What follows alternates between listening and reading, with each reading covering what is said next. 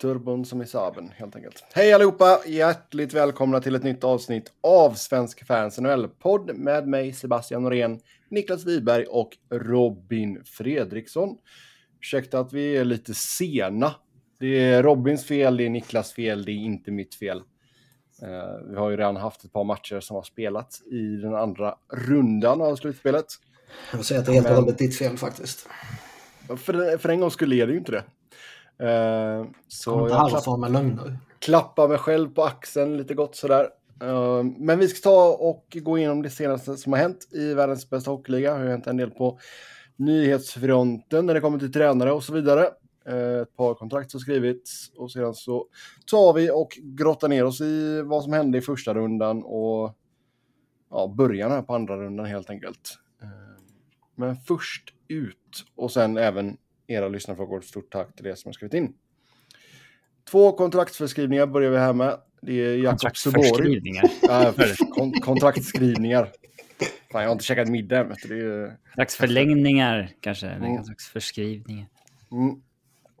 Jag har inte uh, käkat middag än. Vad är det för Nej. Kaffe. Så eh, två spelare i alla fall som har skrivit nya kontrakt. Så kan vi säga. Jakob Suboril i Boston, två år, 1,13 miljoner cap hit. Eh, kul för honom. Vad har vi att säga om herr Suboril? Han är mest känd för att han var en av de här tre som Boston tog när de kunde tagit Chabot, Corner eller eh, Bars Hall. Mm, Men i övrigt så är han väl inte mer än en depth defenseman. Nej, gick ju som nummer 13 i draften då 2015. Eh,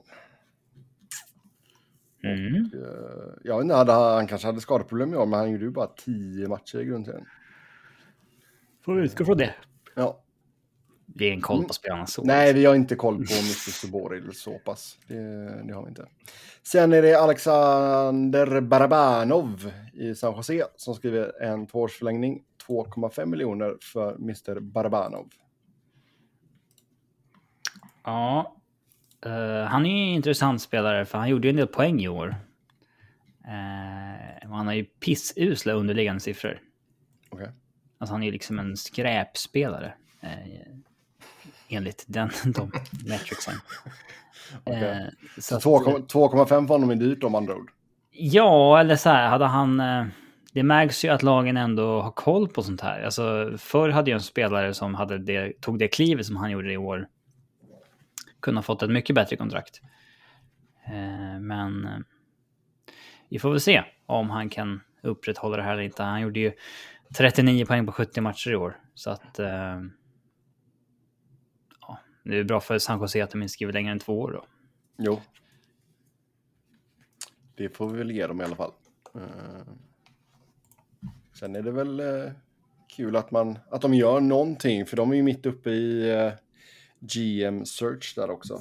Så, eh, men de skriver nytt med Barabanov i alla fall. Sen eh, Booze... Det känns ju ändå att de bara, alltså, ja. med tanke på att han uh, var borta så länge så känns det ju ändå som att de har en, en setup på plats som liksom kan hantera organisationen. Ja, ja, ja, absolut. Det är väl mer ifall de känner, det har ju spekulerats i lite olika namn här nu. Uh, jag tror Ray Whitney var väl det senaste som jag såg dök upp mm. i, i flödet. Eh, som skulle kunna vara en av kandidaterna. Men, diskuterades eh, både Erik Karlsson och Brent Burns också där det tydligen finns ett intresse för Brent Burns. Men eh, jag vet inte om det är så mycket mer nytt än det att säga än vad vi sa förra eller förra, förra gången. Nej, exakt. Det är intressant ändå. Det har varit kul att se. Man, man tror ju ändå att vissa av de där spelarna som har gått ner sig lite kan få sig ett lyft av att eh, få gå till en contender igen. Mm.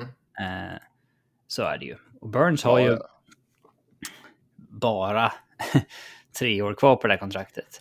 Fan, han är 37 bast nu. Ja, han känns... Eh... Känner man ens någon som är 37 år? Liksom, det är en sån enorm ålder i sammanhanget. Jag. Eh, ja. Mm. ja. Nej, men fan, han, han är äldre än uh, vad han känns. Mm. Ja, ja, absolut. Men jag menar, liksom, han är inte så åldrats på ett bra sätt ändå, får man väl säga. Han ser så ung och viril ut. Såg du den här bilden som jag retweetade på Wayne Rooney? Ja. Nej. Herregud. Ja, kolla min uh, feed, Sebbe. Ja, ska jag, uh, jag har ju sex stycken Twitterkonton, men mitt huvudsakliga konto. Ja. Okay. Mycket burners. Oj. Han är alltså ett år yngre än mig. Nej, han är väl född 85 va? Ja, Eh, jag tror ja, han är är han. 85 Han Ja, fyller är väl 85. sent i augusti. Okej, ja. Då kan jag ju säga att jag ser yngre ut än Wayne Rooney i alla fall. Ja, det är ju inte bara att han lagt på sig en kagge, utan det är ju liksom... Gråhårig. Ja. ja. Hans hårtransplantation som han gjorde en gång i tiden har ju börjat ge vika också. Eh, det, ja. Han ser ut att kunna vara 55 helt ärligt. Helt sjukt. Eh, men där är ju inte Brent Burns. Nej. Det är han inte. Nej, och som sagt, skulle han komma till en contender och kanske inte ens alltså, säga att han ska vara deras nummer två. Eller kanske till och med nummer tre något Men alltså skulle han varit typ 34, då skulle man ju kunna Mm. chansa på honom. Ja. Men 37, liksom, ja du kanske får ut ett bra år. Men Alltså det beror väl på till vilken cap hit du kan få honom. ja, ja. kanske. För Kan Sharks käka lite så... Du kan ju bara LTR nu för tiden. Och sen så... Ja. Det är väl inte så svårt, men... eh, Nej men jag, han, han känns väl ändå så att han är den kategorin spelare som liksom ändå så håller trots eh, åldern liksom. Eh, ja, visst. Alltså jo, han är, han är fortfarande bra. Men... Eh, alltså... Vilket lag skulle kunna tänkas vilja ha honom egentligen? Skulle allting skita sig med Ryan Ellis så kommer Chuck Fletcher ringa. Ja, alltså jag tänkte faktiskt på Philly utan att jag ville ta upp Philly för då blir det en diskussion om Philly. Eh, eh, men liksom, de är ju liksom i en situation där antingen så gör man en liksom bold move som gör att saker och ting bara flyger eller så... Alltså, om de bara tar Brent Burns kontrakt och det inte lyfter de, hamnar liksom inte mer i skiten än vad de redan är på ett sätt. Liksom. Mm. Eh, Utan eh, de har inte så mycket att förlora på det. Kan, kan man ju säga. Och det, inte, som liksom, så är inte som Montreal, om de skulle vilja ha in sin nya Shea Webber här i Brent Burns. Så han skulle ju kunna halta det som det känns som att eh, Kent och Marty St. Håller på att bygga här nu. Liksom med Suzuki och eh, Caulfield och eh, kanske Justin Barron på backsidan och sådär. Eh, De har ju något spännande på gång, men eh, det har ju inte Philly. Så att... eh, Men jag tror ju inte... Seattle? Vad sa du? Seattle?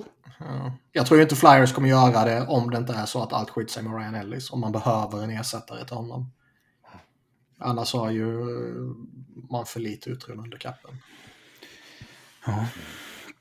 Man har ju bestämt att Ristolainen är tvåa och Ellis är etta på, på högersidan. Och, eh, även om man skulle trada iväg någon annan back så tror jag inte man går efter någon, någon större högerfattare. Så att säga. Nej. Men visst vill Seattle eh, gå före, vilket det sägs att de kommer göra. Han lär ju spendera pengar på lite offensiv och lite spets. Så eh, är väl han ett alternativ. Klingberg verkar ju vara väldigt het för dem och lyckas man inte få Klingberg så kan man kanske trada för Burns. Om jag föreslår en trade här, one for one. Eller ja, man kanske får addera någon pick åt ena eller andra hållet, men Brent Burns till Winnipeg Mhm. mot typ Nate Schmidt. Att... Eh, skulle inte det kunna vara bra för bägge, bägge parter? Mm. Eh, jo, det skulle väl kunna vara. Nate Smith är lite yngre. Ja, där blir de ju av med...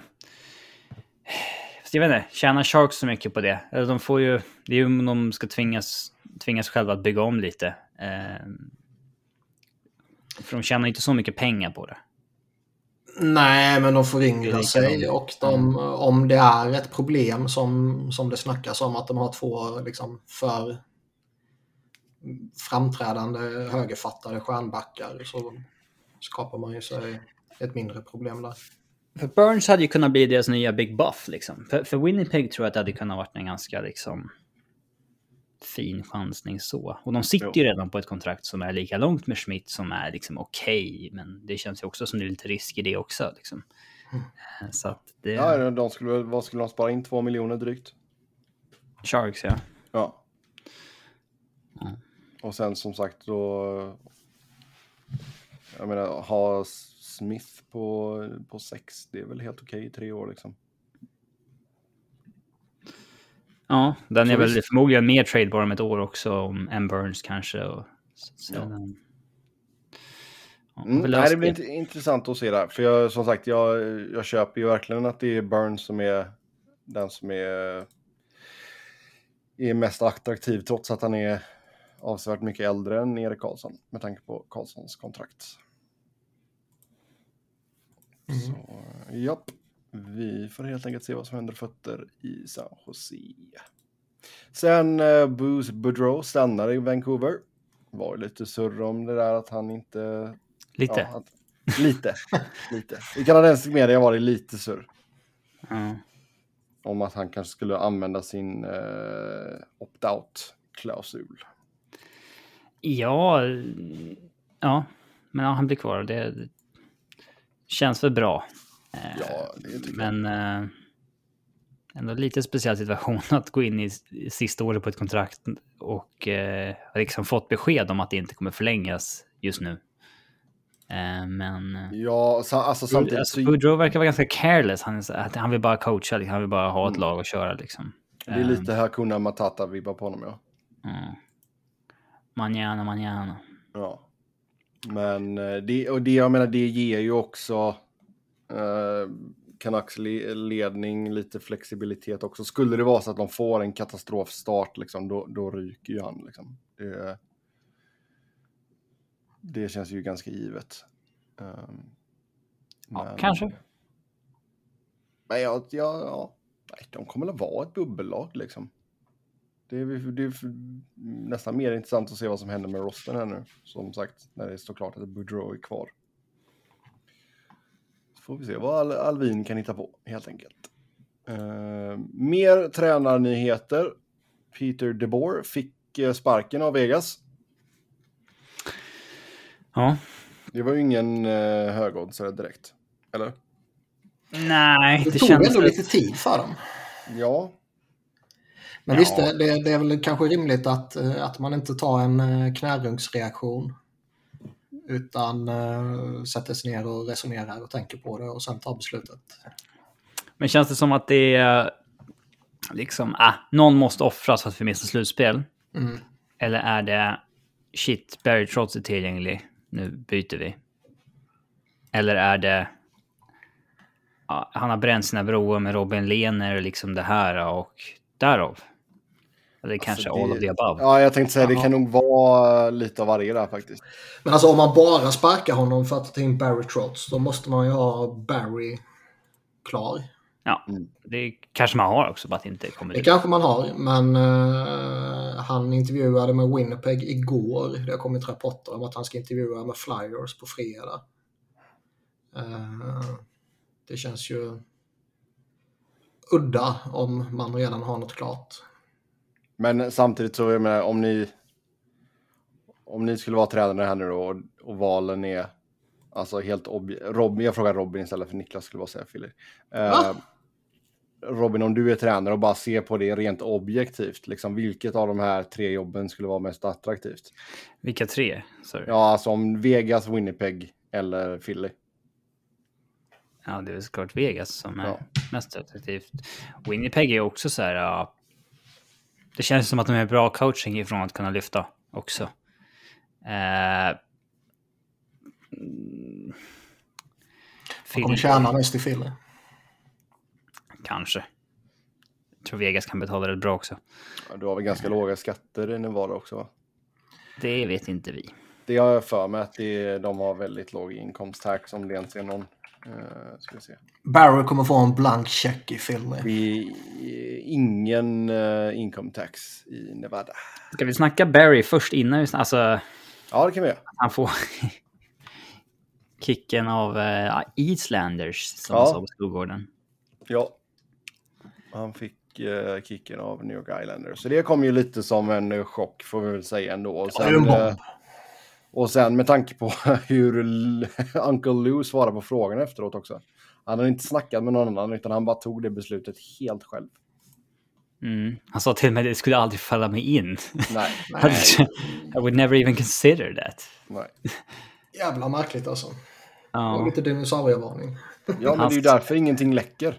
Ja. Hans son är dessutom assisterande GM. Tror att han fick veta?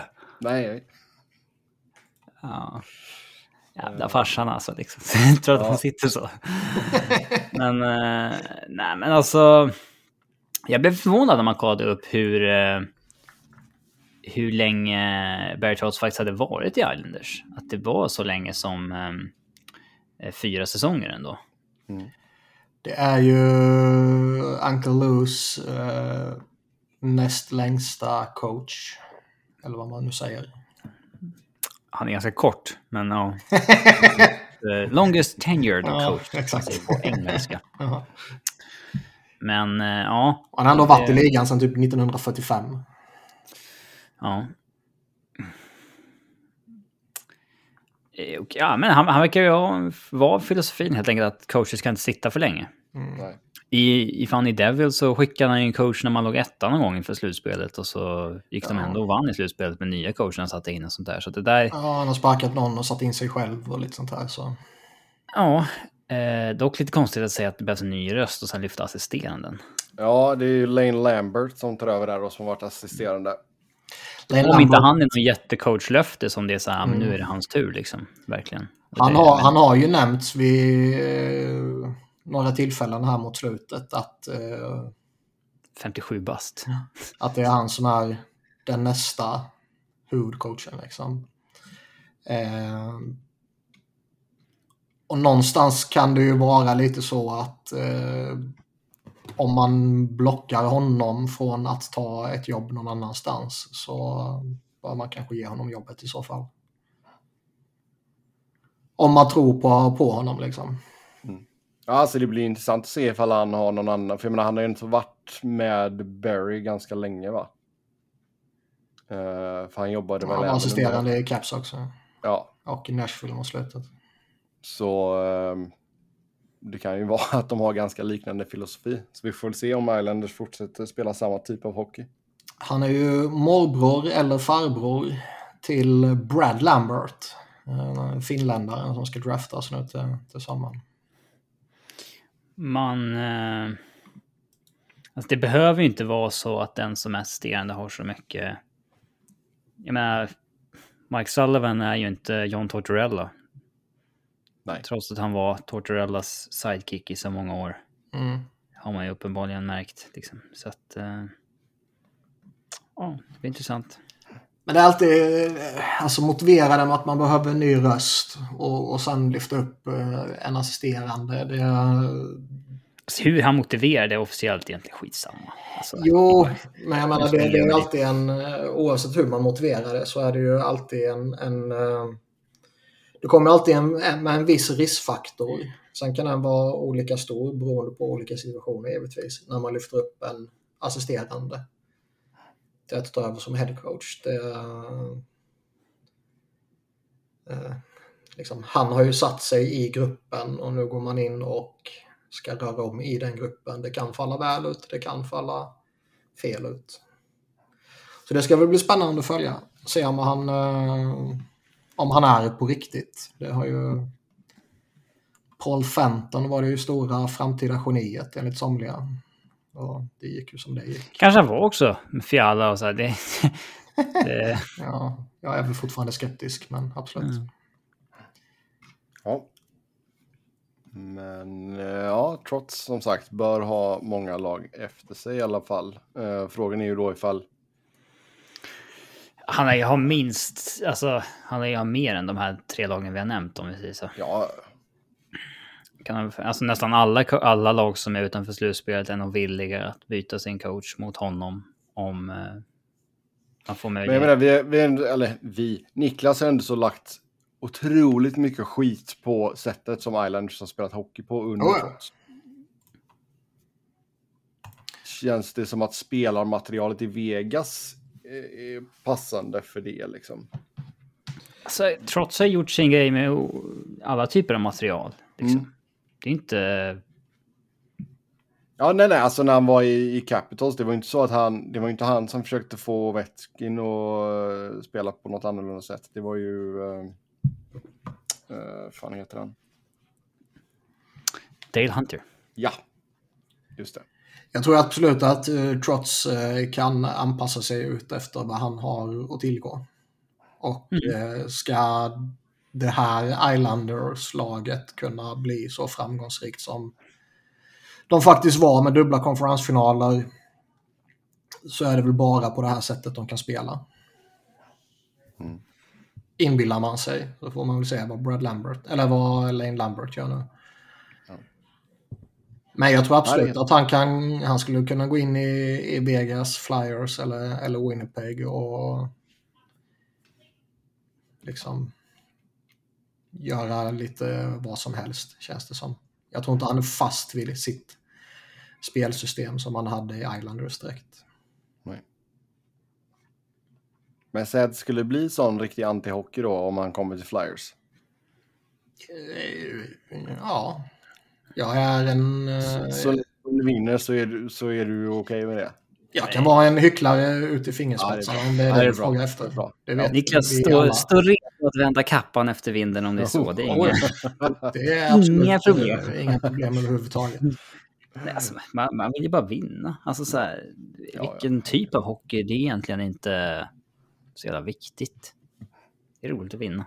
Det är roligt att vinna, absolut. Alltså, hockey är svårt att göra. Alltså, är, fotboll kan ju mer verkligen tråka ner. Mm. Mm hockey är ju ändå... Jag menar, det kommer fortfarande vara väldigt underhållande egentligen oavsett om man spelar trap eller inte och sådär. Alltså... Mm.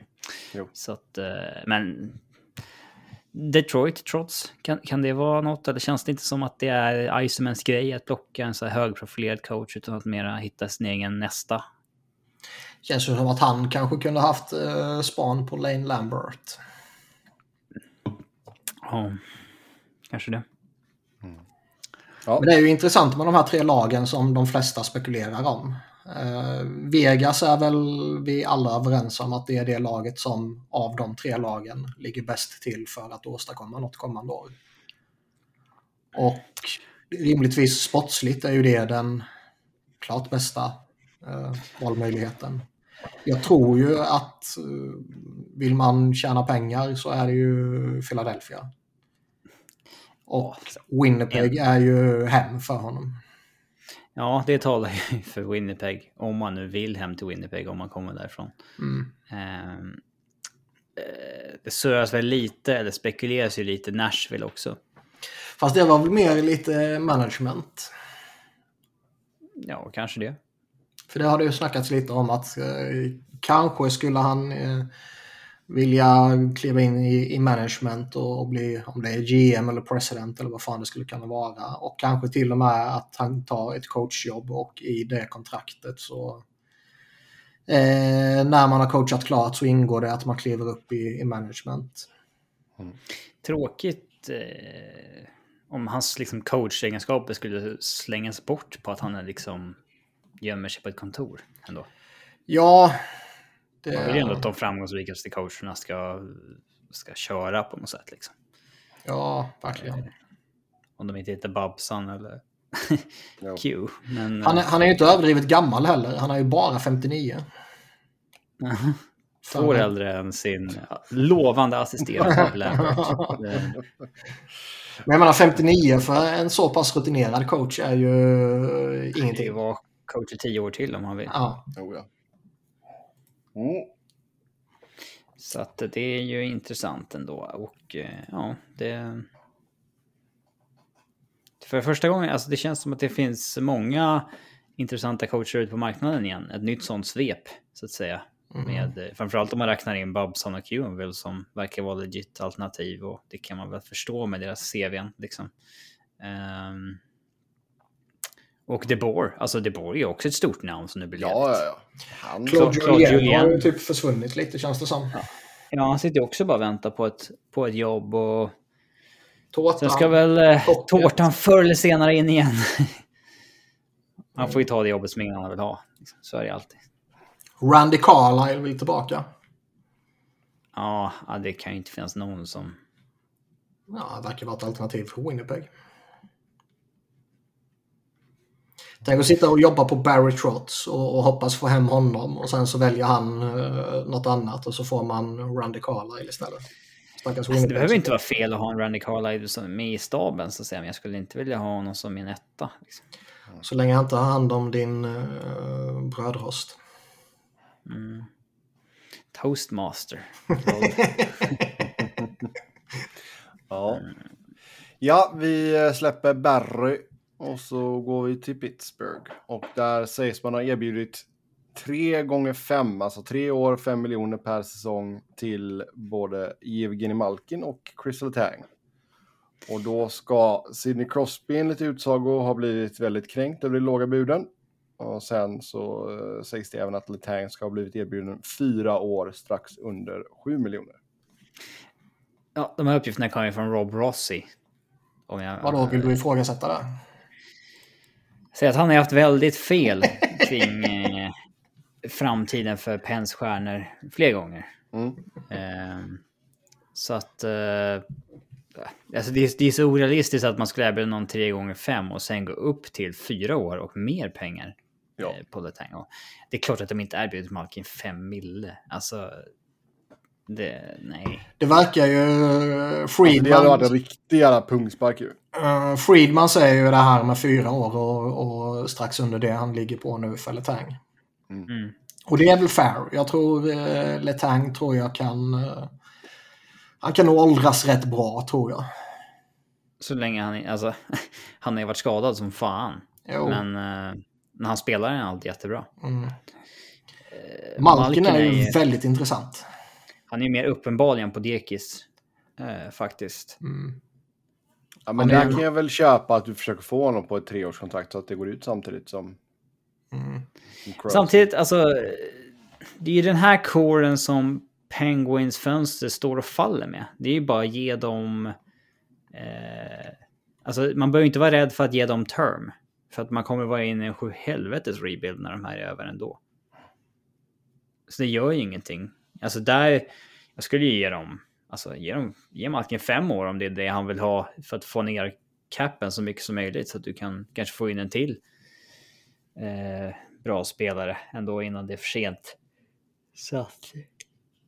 Ja, visst, då gräver man kanske sin egen, sin egen grav som GM i, i Pittsburgh. Men samtidigt som Burke och Hextall kom ju nyss dit liksom. Så att, eh, Samtidigt så är det ju, alltså organisationen i sig är ju inte desperata eh, på att vinna så med tanke på var man nyss kommer ifrån. Ja, nej. Så, så man ska inte riskera allt. Det är ju dessutom en helt ny eh, ägarsituation som eh, mm. man inte vet hur, hur den kommer eh, förhålla sig till Ja, det är ju Fenway Sports Group som äger mm. Boston Red Sox och Liverpool Football Club. LeBron James. LeBron ah. James Football Club. Mm. Ja, han är väl en, äger väl en del av Fenway Sports Group. Men ja, alltså de har ju inte varit några knee jerk ägare direkt, utan de har ju alltid velat jobba verkligt långsiktigt. Så att, uh, ja, uh, Alltså jag hade inte varit rädd för att ge de spelarna term om det är det som krävs för att få ner capen och alltså bara köra. Liksom. Det... Nej, men det är, väl, det är väl just det som är grejen. Du måste försöka få ner capen lite så att du kan pilla in någonting annat som kan göra skillnad. Liksom. Men överlag, eh, ja, Pittsburgh ser ju ut att ha... Eh, ska man säga? De... Eh, de har ju byggt så jävla dåligt runt de här nu så länge. Mm. Att de har ju så mycket skit uppbundet och bara signar ny skit hela tiden. Så det, det kommer ju vara så svårt att vara competitive. De bara signar skit. Ja. ja. Så är det ju liksom. Det... Malkin har ju själv pratat om att uh, han kanske måste lämna. Ja, att han är öppen för att spela någon annanstans. Ja. ja. Han, han vill stanna men att han typ inser att ja, det kanske inte går. Jo, han sa ju att han ville stanna, att han vill, eh, att han vill gå i pension som en eh, pingvin och, sådär, men att han inser att det är en business. Eh, liksom. Det, Det skulle ju bli spännande om han hamnar på marknaden och om, om Pittsburgh inte kan lösa det kappmässigt. De, man förlänger med Letang och eh, får man bara rent eh, förutsättningslöst välja mellan Letang eller Malkin så känns det ju som att Letang har en större betydelse för dem. Ja, mindre tydligt på dekis än Malkin. Ja. Eh, så man väljer att förlänga med honom. Man kanske väljer att signa upp både Brian Rust och Rickard Rakell liksom, som är ett antal år yngre och, och högst användbara. Och sen så måste man fylla ut lite djup och så finns det ingen plats för Malkin. Och det skulle vara jävla spännande att se honom på Free Agency alltså. Mm. Dels Ja. var han skulle hamna ju såklart och dels vad han skulle få. jo, men, det, ja, men samtidigt är det lite tråkigt att det, det är ju ganska uppenbart att han har passerat Zenit liksom. Det, Jo, Ja. men han var ändå point per game. jo. Ja, det finns Det är ju... bara några år sedan han uh, var bra mycket bättre än så.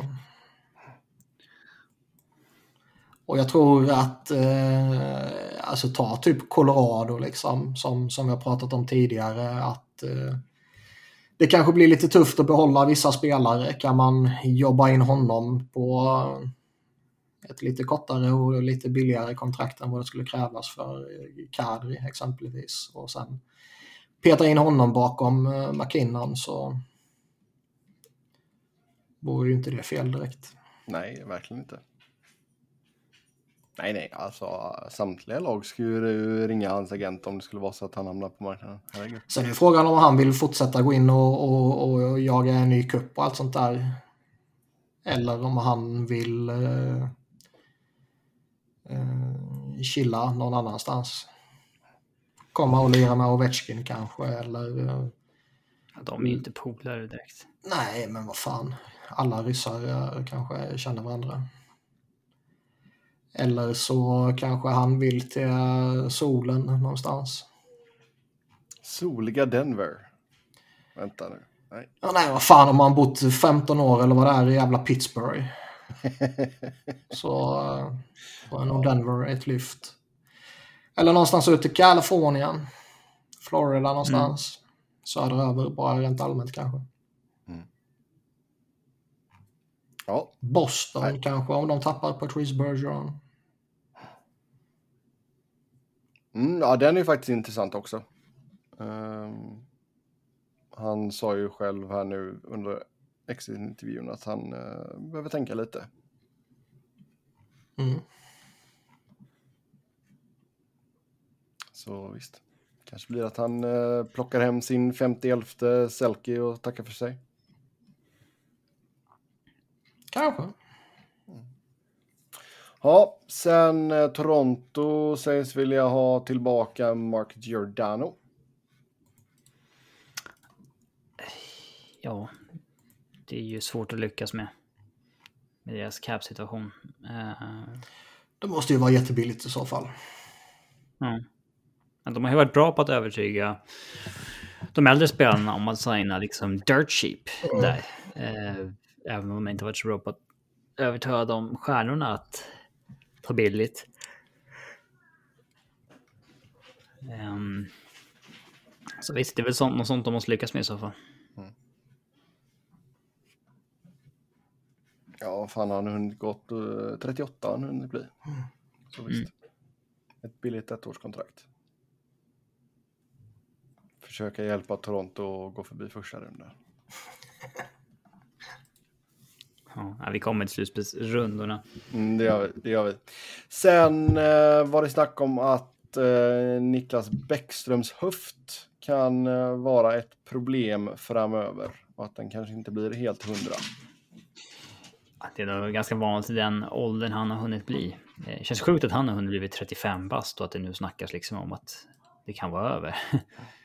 Eh, Visst var, visst var det sådana vibbar man fick att liksom, oh, den här höften var riktigt illa. Det kanske kan skita sig fullkomligt.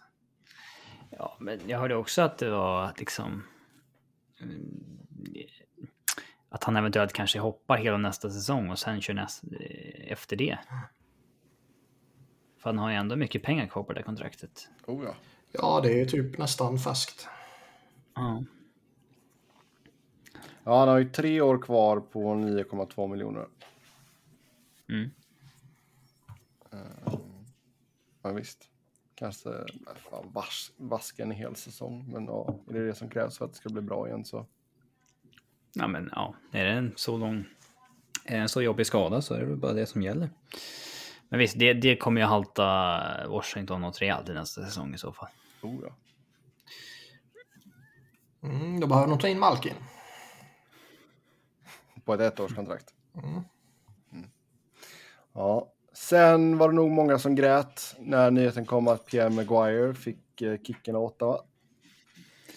Ja...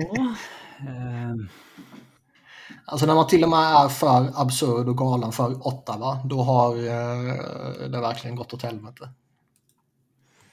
men jag undrar vad det var som um, orsakade det här. För att han, det var ju liksom ett år sedan han gick dit bara.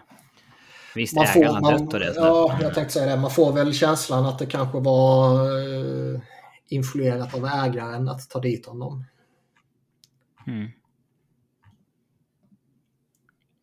Typ att Melnick sitter och kollar på tv och tycker att han är bra. Ja, honom liksom. typ. Så, eh,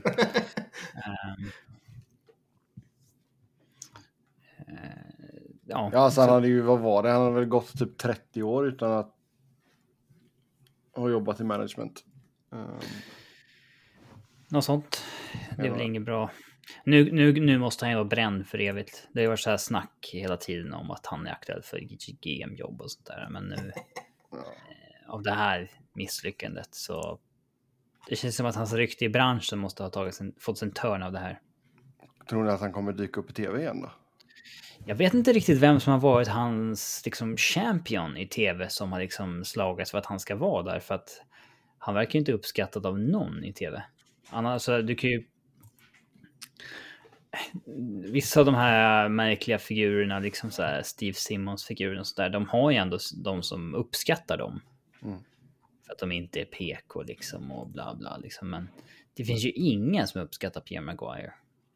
Eh, man märker ju att kollegorna i tv inte gör det heller, utan det är så här, att det är så här, man kan knappt tolerera den snubben.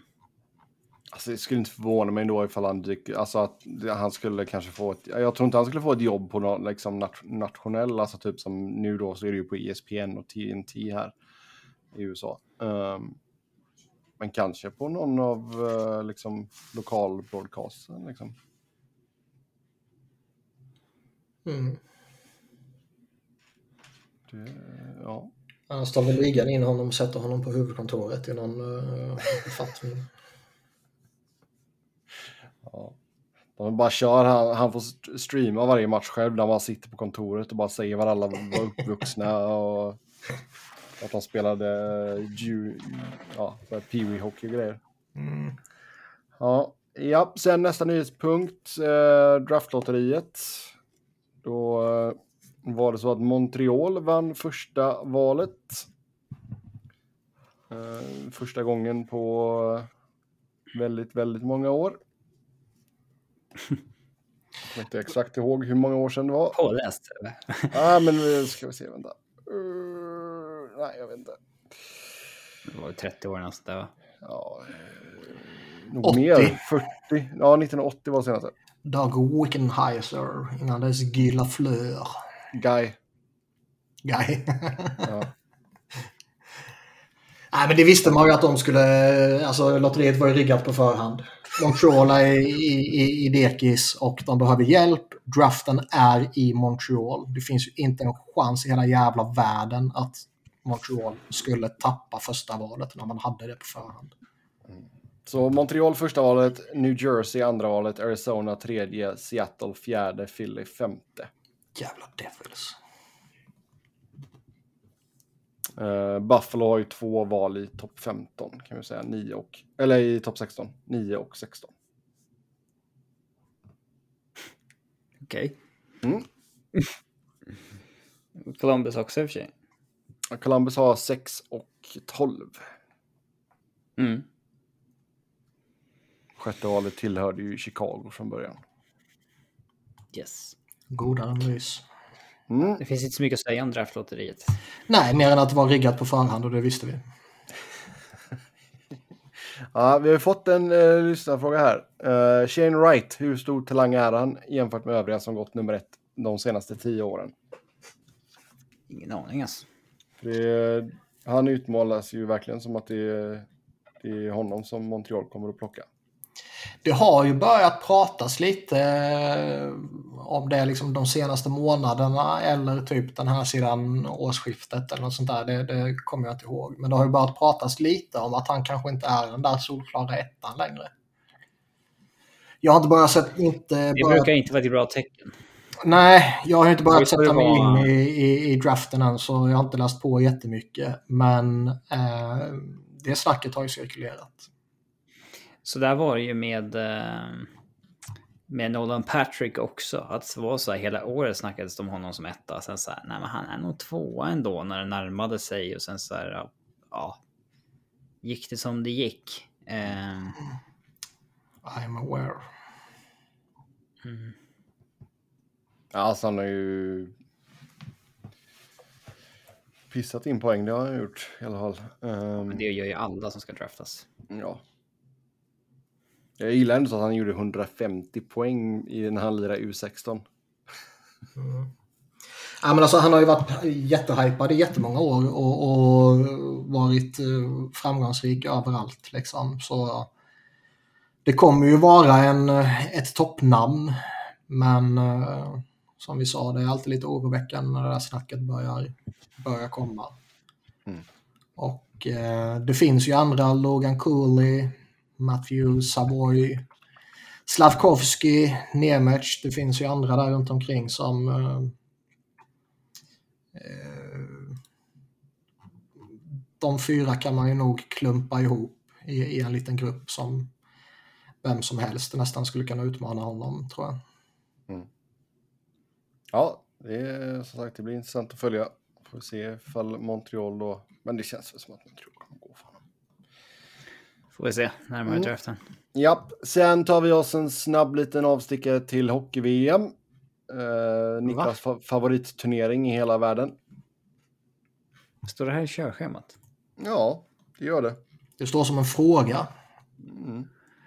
Jag har inte sett en enda sekund. Eller jag såg straffläggningen idag, det är det enda jag såg. Riktigt Jag jävla pissig straffläggning. Så såg jag Raela lägga den här sistiga, konst, äh, sistiga straffen. Ja, Eh, ja, det var märkligt straff. Annars har jag inte sett någonting. Absolut ingenting att titta på. Det är ju otroligt hur eh, tråkigt det kan vara och vilken dålig kvalitet det kan vara.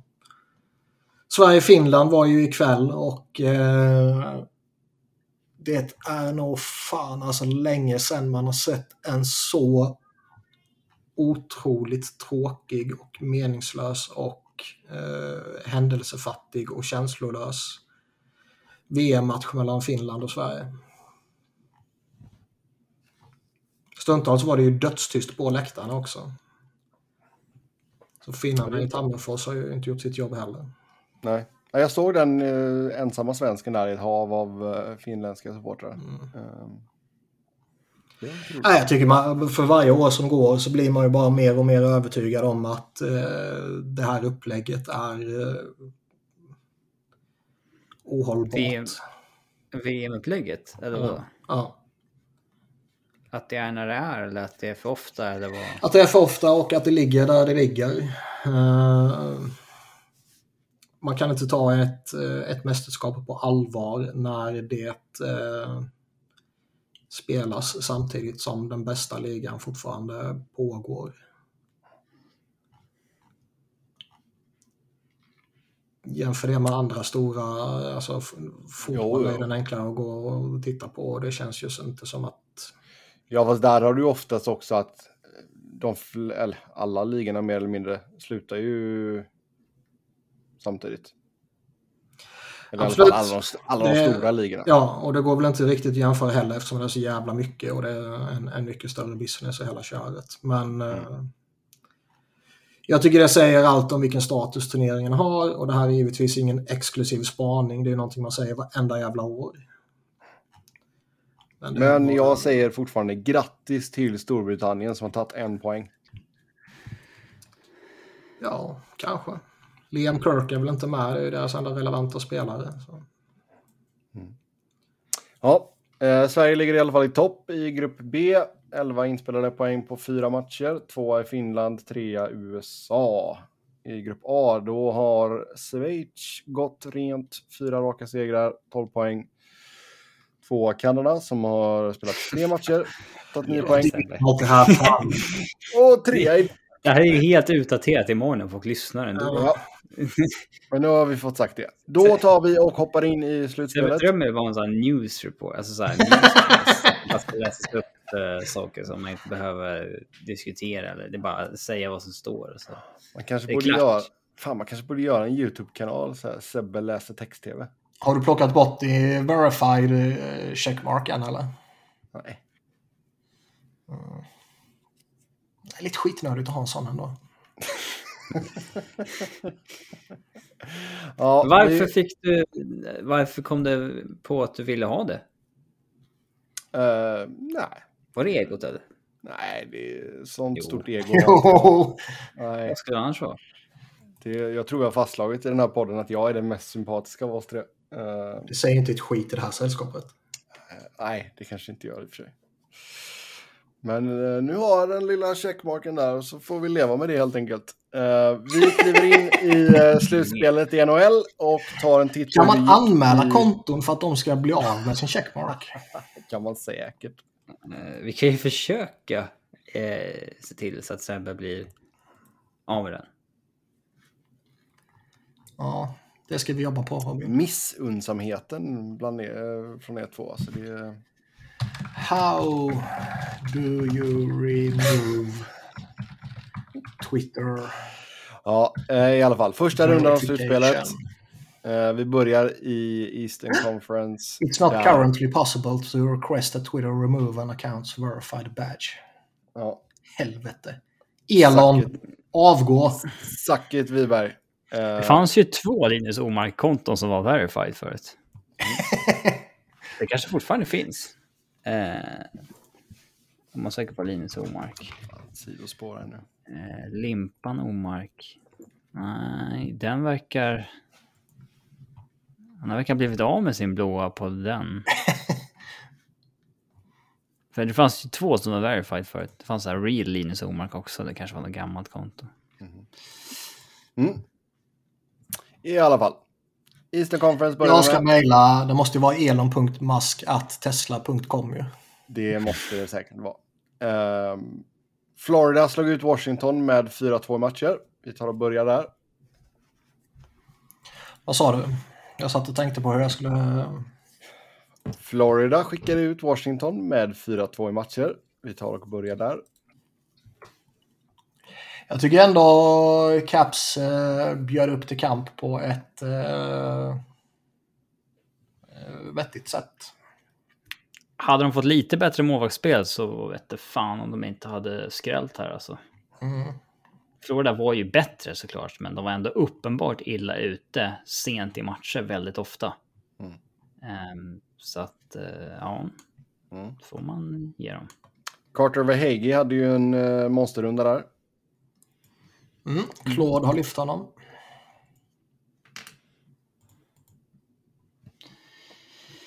Eh, ja, vad ska jag säga? Carter Verhage. Det är väl eh, vad det är. Det var, Ja, nej, nej. det är mest ett konstaterande. Det är sagt ju... det. Mm. Ovechkin gjorde ju ett mål. Ska de vinna mot Florida behöver han nog göra lite mer fler mål. Ja. Eh, Drew lyfte ju sig nu. Eh, alltså han var ju väldigt avgörande i vissa key moments för Florida. Ehm.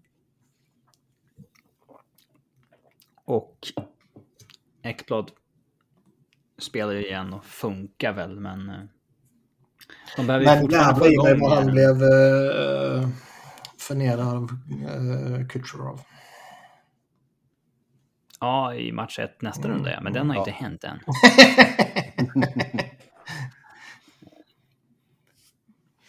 men eh, nej, alltså. Jag, jag tippade väl 4-2 i matchen till Florida och det blev ju rätt. Men, men de var betydligt mer illa utan jag trodde. Mm. De är ju sjukt nära att gå ner till 3 till matcher. Att ligga under 3 till matcher när de eh, vänder match. Vad blir det? 4 till 2-2 med i sista minuterna där. Mm. Sen vinner ju sadden och sen är de ju väldigt nära att... Eh, för de ligger under med 3-0 va, i match 5 när det står 2-2 i matcher. Att då måla in sig i ett hörn också med att vara tvungen att vinna två. Men eh, ja, visst. visst, de, de löste det ju. Eh, och, The comeback eh, cats. Men ja, de var, de var inte liksom President's Trophy bra ja. ändå. Man undrar ju, vi, vi pratade ju lite om det här tidigare, att eh, de har liksom ingen erfarenhet. Hubbard slog poängrekordet i organisationens historia med 18 slutspelspoäng typ. Och eh, de har ju knappt spelat något slutspel. Eh, så det kanske kommer vara lite växtverk så för dem. Och det kanske, om, om man i grunden är ett bra lag, kanske man kan hantera det mot ett lite, ett lite stukat caps som det ändå var. Men eh, det kan ju bli desto värre mot, mot Tampa, även om de också har någon point som saknas och sådär. Jo, jo visst. Jo, där dryper det ju av eh, erfarenhet, så absolut. Mm. Mm, just Tampa då, som man går upp i, i andra rundan, de slog ju ut Toronto efter sju matcher. Uh, det var kul att den här serien gick till sju matcher tycker jag. Skoj med sju matcher, uh, skoj med det här resultatet. Mm. Och det säger jag inte för att man vill se Tampa gå vidare. Du vill se Toronto brinna helt enkelt? Jag vill se hela världen brinna. Men, Men det, eh, det, är ju, alltså vi pratade om det innan slutspelet, den här eh, sannolikheten att det här skulle ske för Toronto. Att man eh, skulle torska... I Game 7 igen. Ja, att man skulle torska i, i eh, första rundan sex år i rad. Var liksom 0,5 procent enligt eh, Dom Lychuskins eh, modell. Och eh, Eh, skulle de torska i Game 7 så skulle de ha förlorat en sista avgörande utslagsmatch i fem raka serier och det var en sannolikhet på 0,0036 procent. Men... Eh... Så att allt det här liksom har infallit med den extrema osannolikheten är ju otroligt Hatten av till hockeygudarna. Ja, ja. Liksom. Det, det, ska ju inte det. vara möjligt alltså. Och sista Nej. gången de gick, eh, gick vidare från första rundan det var ju eh, när de sen mötte Philly och det var Tucker, Kapanen, tacklingen. Eh, ja. Eh, de är första laget tror jag i historien att torska liksom en en så kallad Game 7 sju år i rad i första rundan. Nu var ju det en Game 5 i det här bubbelslutspelet, så mm. det var inte riktigt samma sak, men eh, nästan. Och det intressanta blir ju... Alltså, det var inte ett dugg förvånande att det blev en Game 7 när det är Toronto och Tampa som går upp mot varandra. Två riktigt bra lag. Liksom. Det, mm.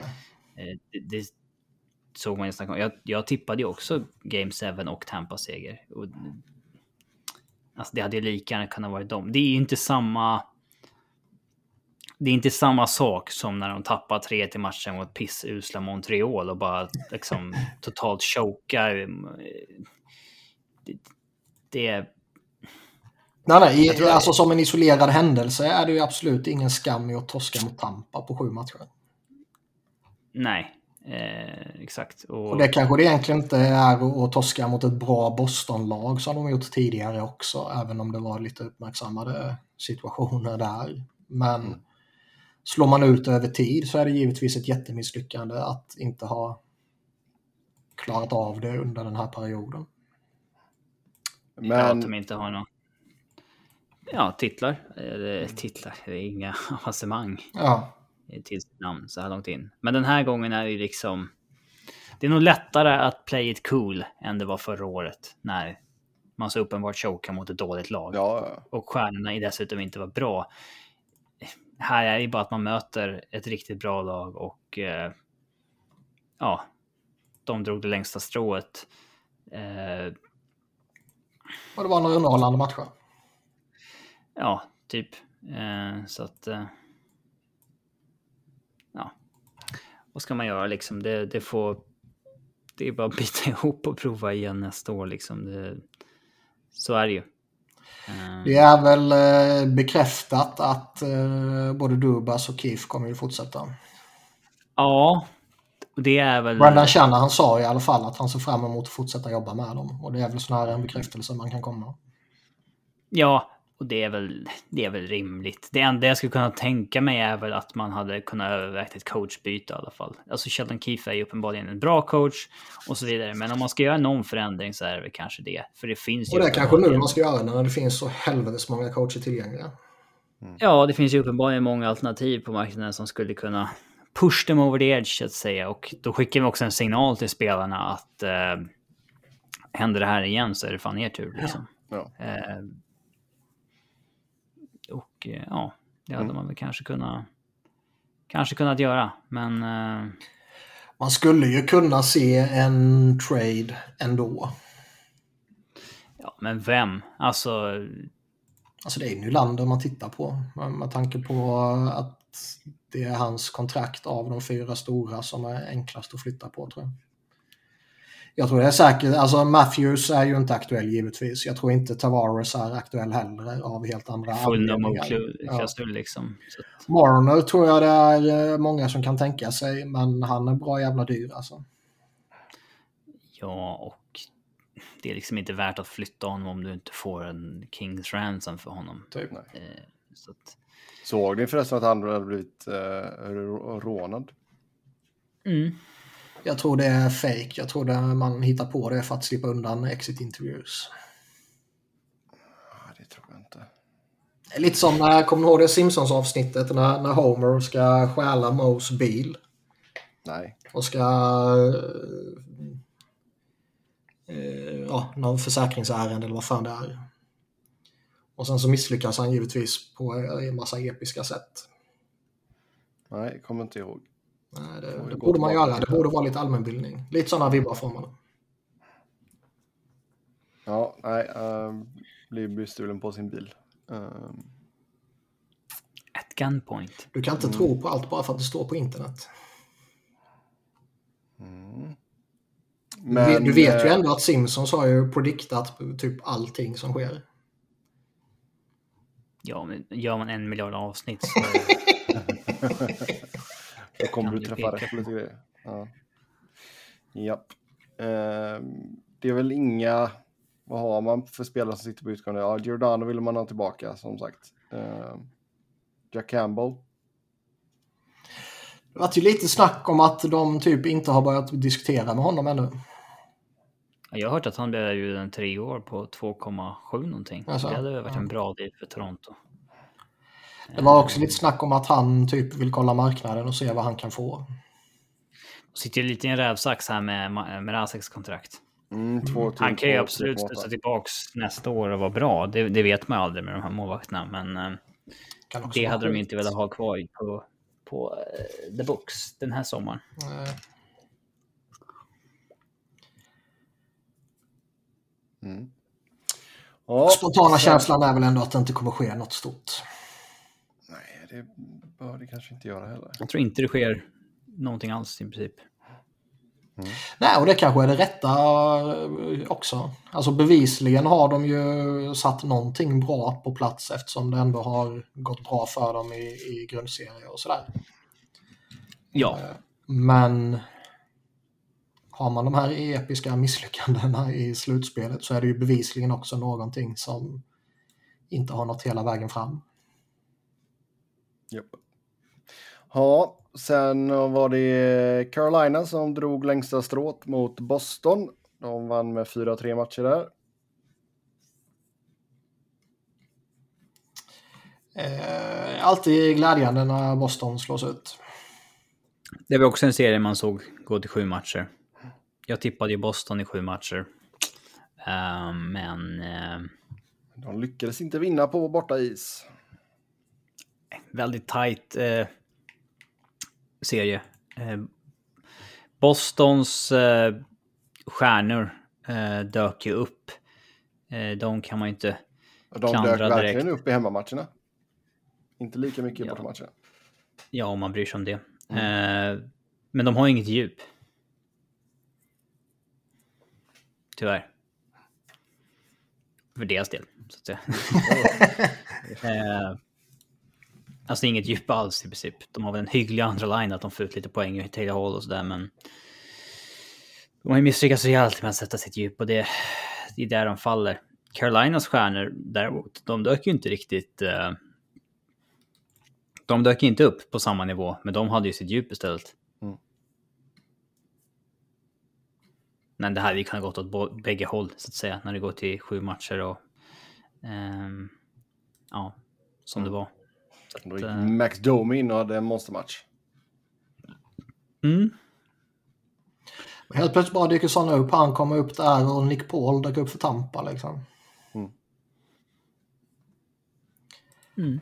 Sen så är Boston där, jag menar de tappar Hampus Lindholm. Charlie McAvoy ja. missade någon match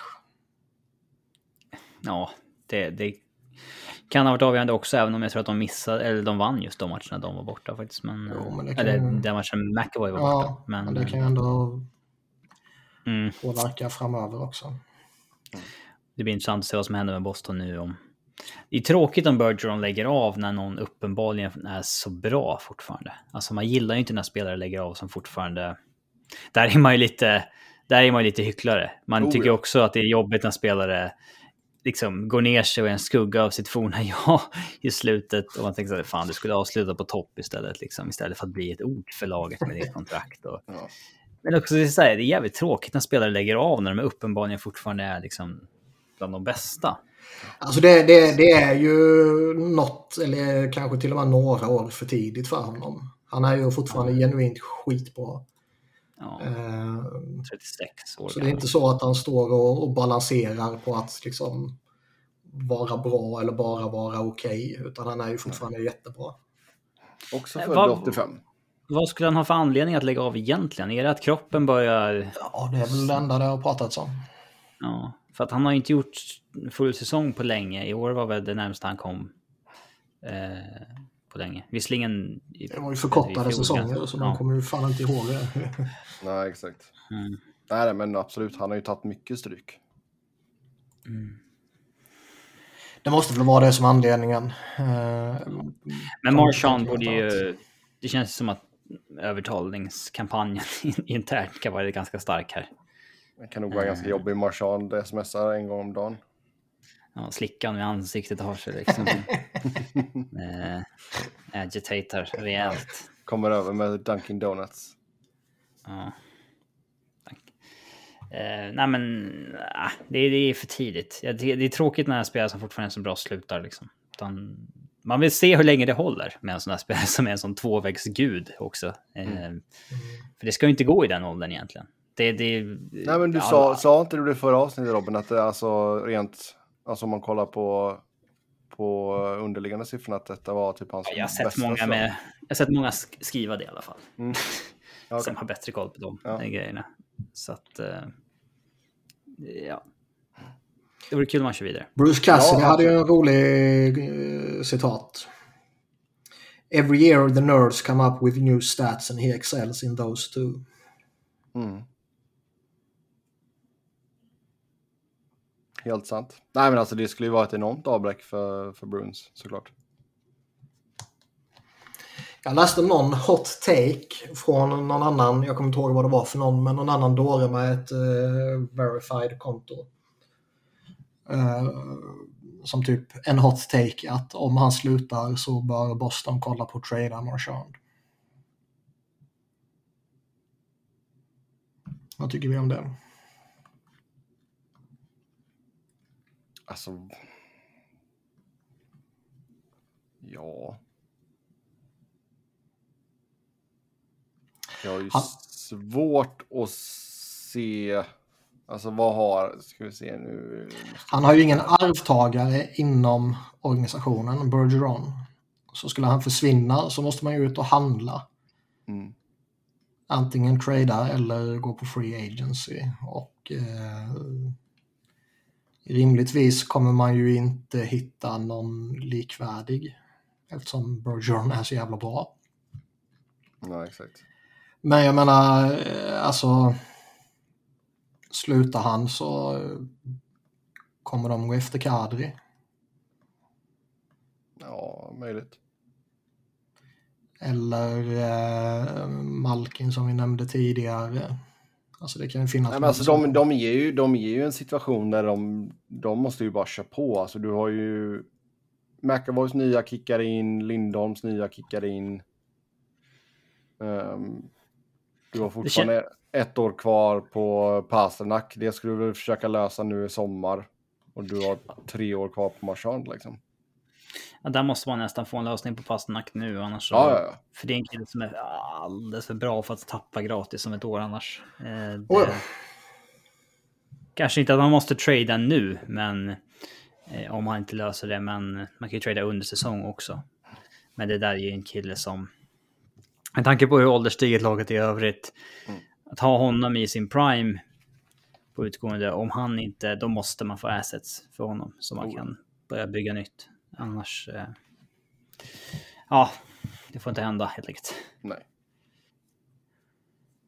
Nej, och sen är det väl alltså som vi sa där, alltså man djupet. Du har lite för många sådana spelare som fortfarande har ett år kvar på kontraktet. Ja, som egentligen inte bidrar med någonting. Liksom. Som har också så här, ja, en, två, tre mille.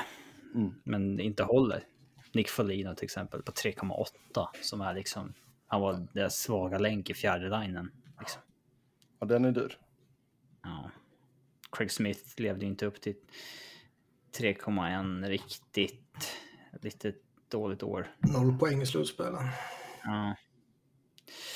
Sen så här Chris Wagner, alltså du kan ju hitta sådana spelare för 800k istället för 1,35. Mm. Och det är pengar som gör skillnad. Oh, ja. Men uh, ja, jag tycker ändå alltså just coren är ju, den är fortfarande bra, bra. Som sagt med Pasternak, Marchand och McAvoy och Lindholm. Ja, även om eh, Rask och Krejci inte är en del längre. Liksom, så vi trodde väl att de skulle vara eh, ganska körda när de tackade för sig, men eh, de fyra stora kan man väl säga. Eh, första kedjan och McAvoy håller ju fortfarande upp skeppet. De har ju ett potentiellt problem i Ullmark också. Ja, alltså han är väl en okej mm, målvakt så, men de... Nej, Alltså är, är det ett problem? eh, Inte nästa säsong i alla fall. Nej, alltså, inte nästa. Visst, Swayman går ju fortfarande på, på sitt uh, entry level-kontrakt nästa år också. Ja.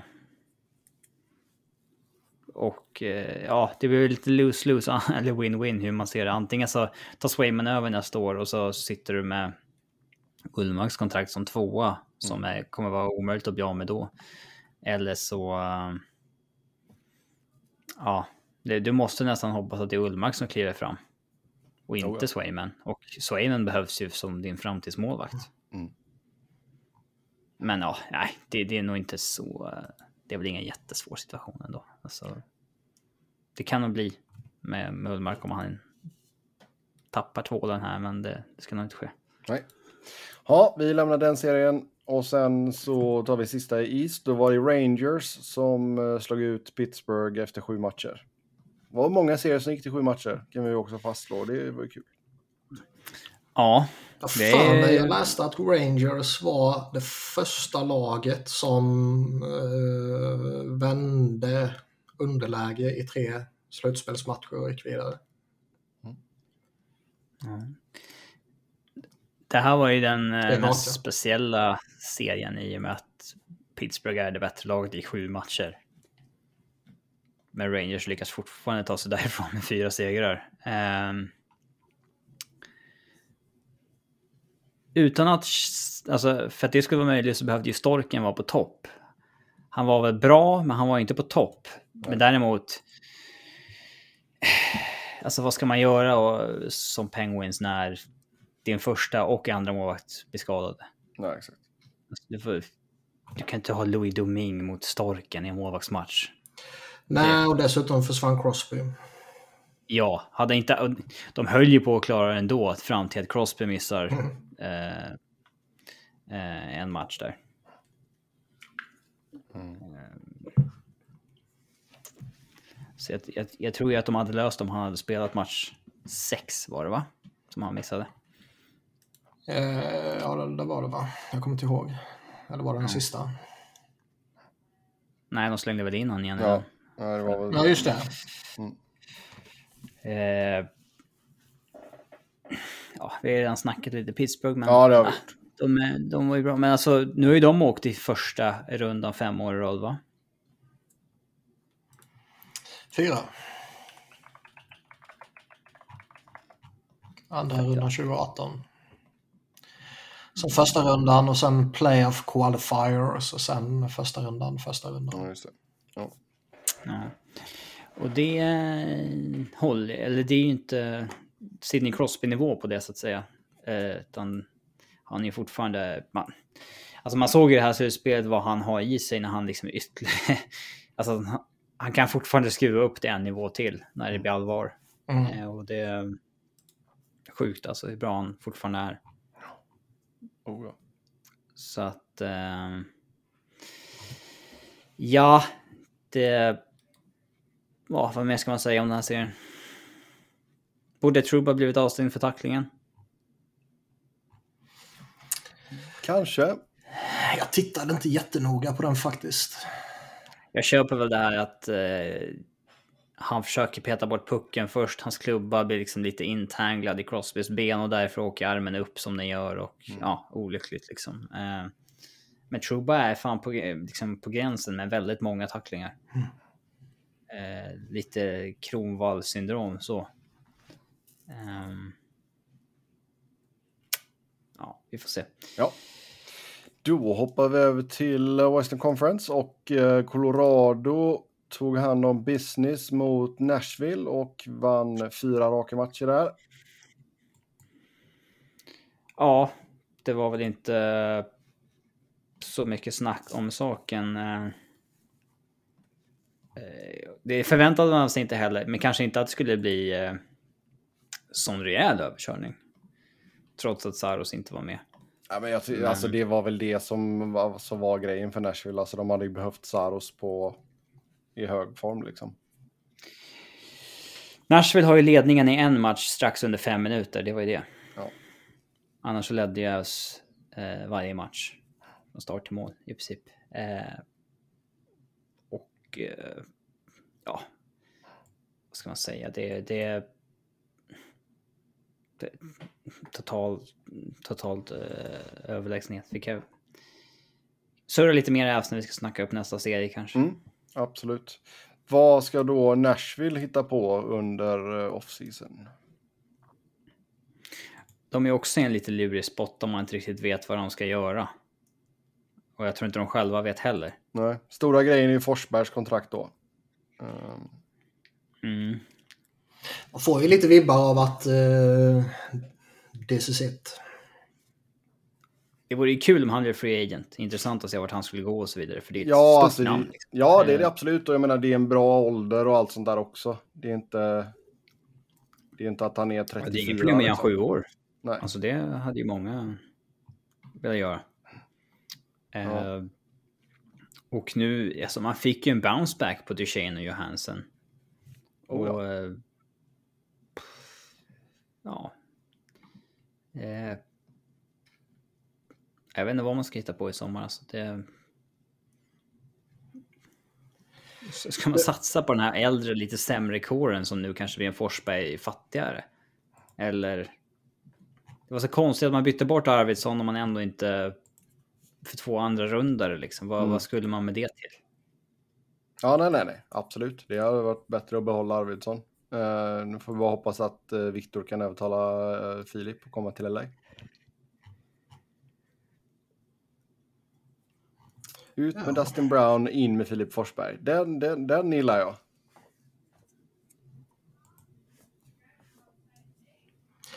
Ja, vi kommer ändå inte prata LA i den här jävla podden. Nej, men de är ju i ett lurigt läge som jag har sagt. Man, man, eh, alltså de, de, de har väl inget annat val än att bara typ stay the course. Oavsett Nej, alltså, vad som har ju- händer med Forsberg. ja. Tappar man honom så ja, då kommer man väl försöka hitta något annat. Kanske via free agency rimligtvis. Men eh, annars har man ju lite för... Drell är ju inte av 40 målskyttar på Free Agency. Nej, men man kan ju hitta något användbart givetvis. Ja.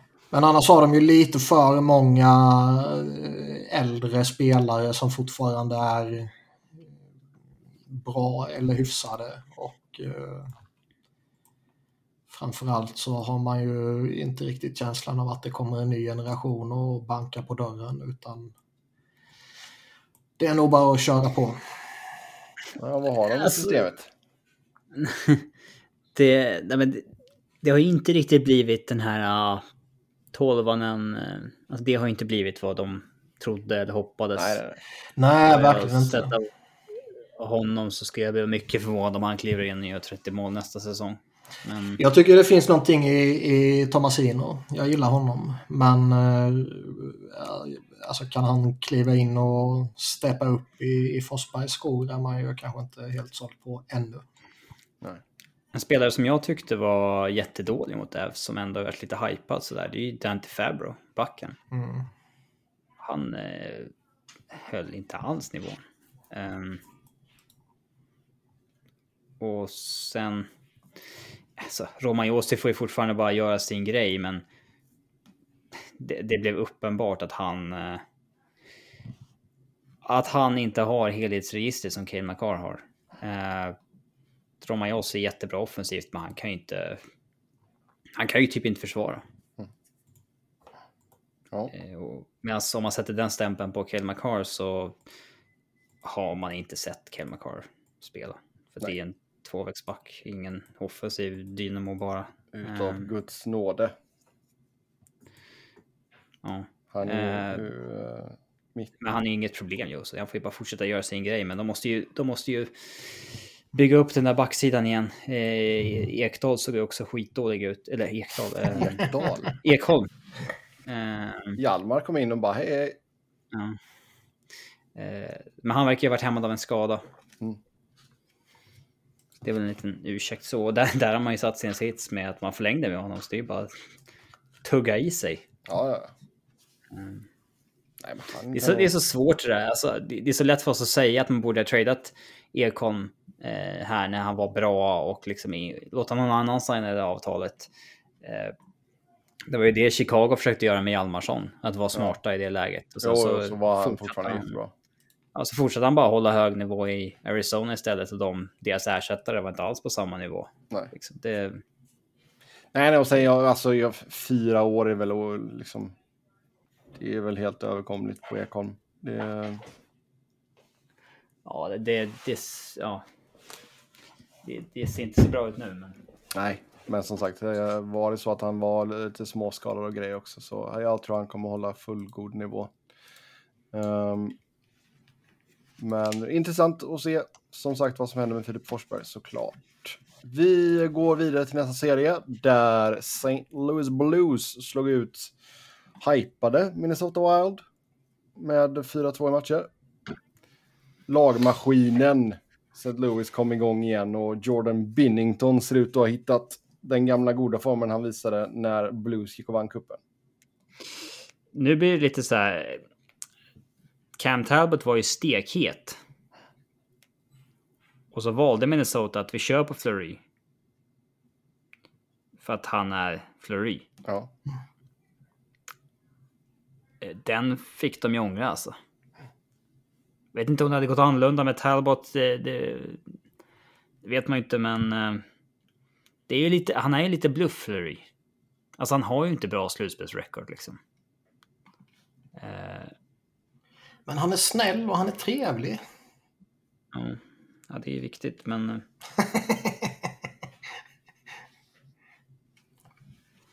Mm. Nej, men det sa vi redan när de tradade för honom att liksom det, det behöver inte direkt vara någon skillnad på någon av de två. Nej. Samtidigt som eh, Blues-valet går på Ville Husso. Och det nollan första matchen, allt är frid och fröjd och sen så krackelerar han fullständigt. Det är inte första gången man ser en... Eh, eh, den yngre målvakten som har tagit över får inleda slutspelet. Och så börjar darra lite och så får ändå veteranen hoppa in. Nej. Nej, det nämnde vi senast också. Mm. Så att... Eh, Nej, nej och ja. ja. jag menar Binnington har ju det i sig. Ja. Det, det såg vi ju i första matchen här. mot- Jo, men även han är ju opålitlig. På många Ja, ja. sätt. Absolut. Kirill Kaprizov dock, alltså... Han är... alltså, Det är han Minnesota har att bygga kring nu. Oh, ja. Eh, Jag kan inte säga att jag såg så här svinmycket av den här serien förutom att man höll ögonen på den eftersom man visste att eh, Äv skulle möta vinnaren. Mm. Typ. Men eh, Jo, men även om du inte liksom, du, man såg ju gott om highlights från eh, Kaprizov ändå, liksom, även om man inte följde matcherna slaviskt. ja, vad blev det? Sju mål Mm. från hans sida. Nej, men jag tycker alltså där att du har eh, Kaprizov, du har Joel Eriksson Ek som har klivit fram på ett väldigt fint sätt. Men de är ju en förjävla till, till sommaren. Ja, alltså kan man lösa Kevin Fiala? Billy Guerin snackade jag själv om att eh, det kanske blir svårt. Ja, för jag menar nu kliver du in här då i och med att man köpte ut Parisi och Suter. Så kommande säsong så är det alltså 12,7 miljoner i död cap. Sen har du två säsonger med 14,7 miljoner i död cap. Så jävla konstigt att de köpte ut Sutter. Istället signade Goligoski. Nu har ju Goligoski haft en bra säsong och så vidare, bla bla, men... Vad fan. Jo, men du har väl... Man bakbinder sig själv så jävla mycket. Liksom. En kan man kanske hantera, men två är jobbigt. Alltså, det där är mycket, mycket, mycket död kapp. Ja, men det var väl att de ville byta ut liksom... Ge laget till nästa generation, men det har man fan inte råd att göra. Det kostar ju för mycket. Mm.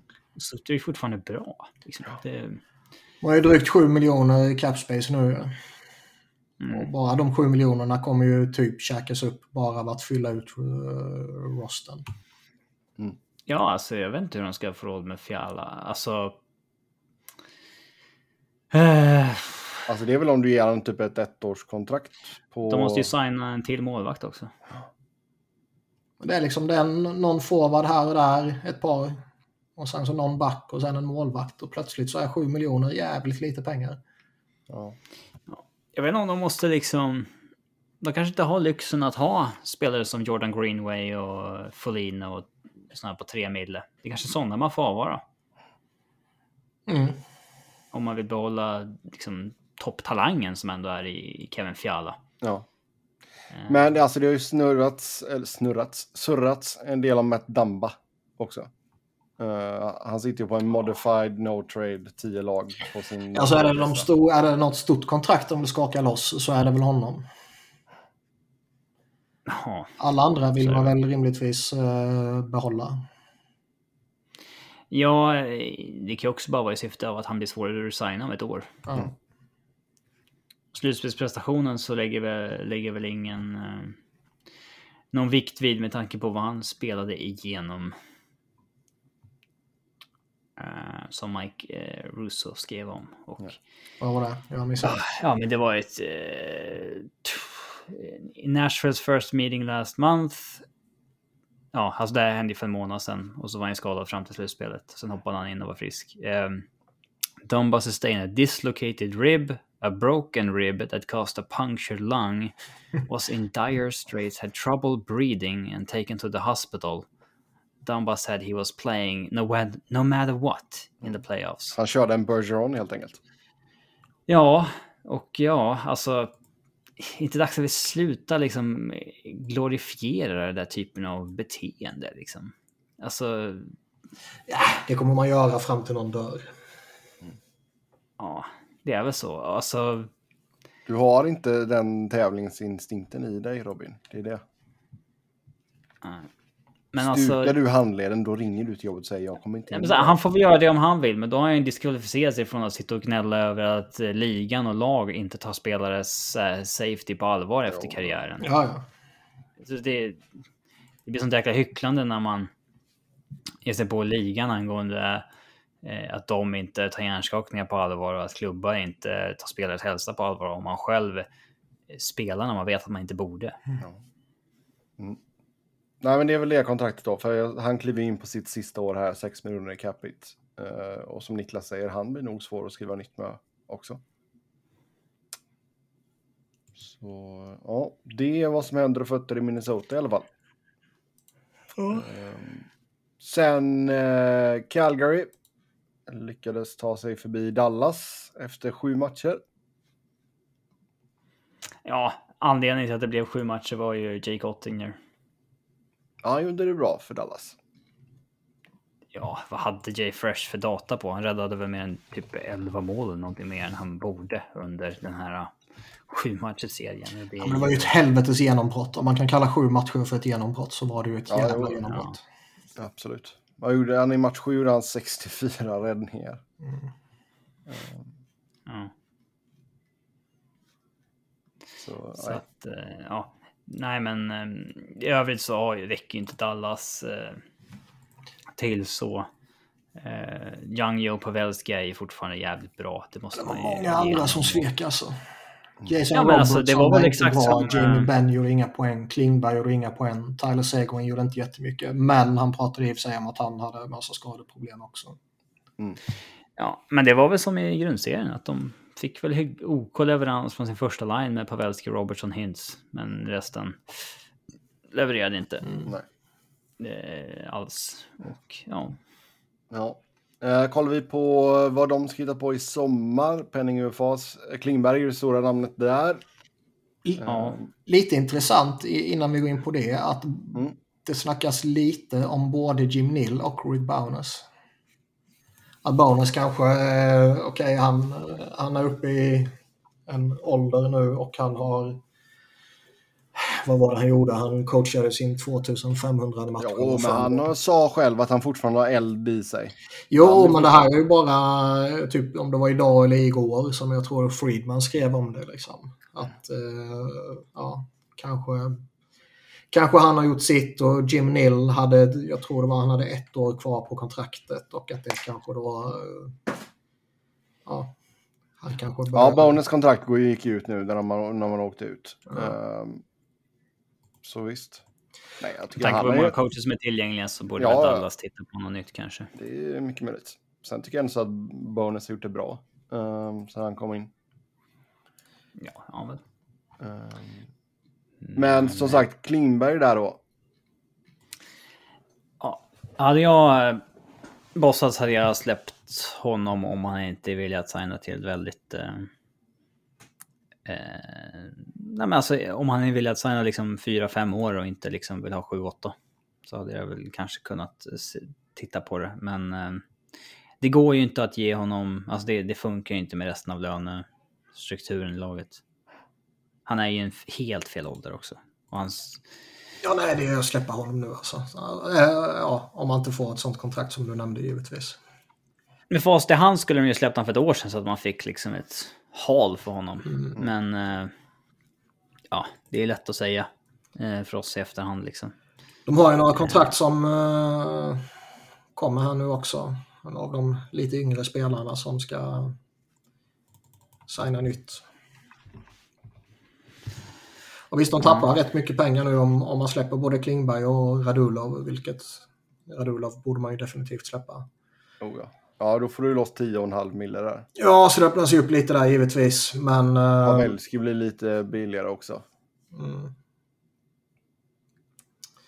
Men det är ju ändå... eh, Ja, det är lite nytt som ska signas bland de unga. Nu har de haft kvar Honka, vet du. Klingberg lämnar, Honka steppar upp. Men, men. ja, men de skulle ju behöva få in en, en till yngre försvarare i alla fall. Ja, ja, absolut. Men som sagt, du ska, alltså visst nu både Robertson och uh, Ottinger RFAs. Um, så det går väl att lösa där. Guriana har vi också RFA. Men uh, vad var, alltså. Vad säger man typ, alltså djupspelare, Mikael Raffel till exempel. Kör man bara ett nytt ettårs där eller? Det finns ganska mycket att säga om Mikael Raffel. Nej, det gör det inte. Jag kan göra ett avsnitt på bara honom om ni vill. Nej tack. Nej, men visst, han kan ju vara kvar på ett år, en mil om det är så. Men det är väl inte... Det är väl ingen big talking point riktigt. Nej. Ja, eh, det om det då helt enkelt. Eh, sen eh, Edmonton vann mot Kings efter sju matcher. Ja, den... eh, Ja, Det var det kul två bra lag eftersom de går till slutspel, men det var inte de två bästa lagen som gick upp mot varandra direkt. Nej. Det är så sjukt att To- Toronto och Tampa kan mötas i en runda och sen så är det liksom LA mot Edmonton i en annan runda. Två lag som är väldigt liksom flad. Eh, men ja, det är så det ser ut. Ja. Och eh, ja, men det Ändå, inga... ändå rätt starkt tycker jag av LA att, att ta liksom uh, McDavid och Dreisaitl till, allmänhet. ja, till, till, till sju matcher när man är utan Dowdy och Arvidsson helt och hållet. Ja, ja, absolut. Och jag menar, det var ju inte samtidigt som McDavid gjorde en hel del poäng också liksom. Det, Ja, ja, han, eh, han var ju så jävla bra så han till och med överträffade Claude Giroux från första rundan mot Pittsburgh 2012. Mm. Så det är väl nu man kan säga att eh, McDavid eventuellt har tagit upp eh, manteln från Claude Giroux då, som ligans bästa spelare. ja. Mm. Nej, men sen alltså de är förvånansvärt bra målvaktsspel av Mike Smith. Ehm, Ja. Det var ju historiska nivåer, alltså eh, bl- bland de äldsta målvakterna som har hållit nollan och allt vad det var i slutspelet. Ja, han har ju verkligen... Eh, alltså, sen han signade det här tvåårskontraktet i Edmonton eh, bevisat oss väldigt fel i alla fall. Liksom. Men man, man, man tror att det där kommer bita dem i röven förr eller senare ändå. Men eh, Men Det kan du ju göra när som helst. Jag menar, han var ju inte bara fantastisk i den här serien. nej, nej, nej, det var han mot verkligen ett, inte. Mot ett riktigt lag så kan det ju vara mer kaos än eh, fantastiskt givetvis. Eh, men alltså Edmonton, det är ju, hur, många rundor orkar McDavid?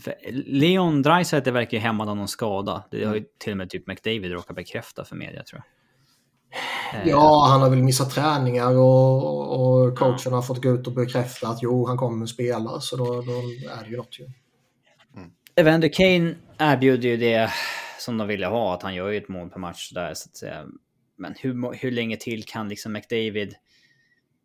Får inte han göra liksom tre poäng per match så torskar de ju. Ja.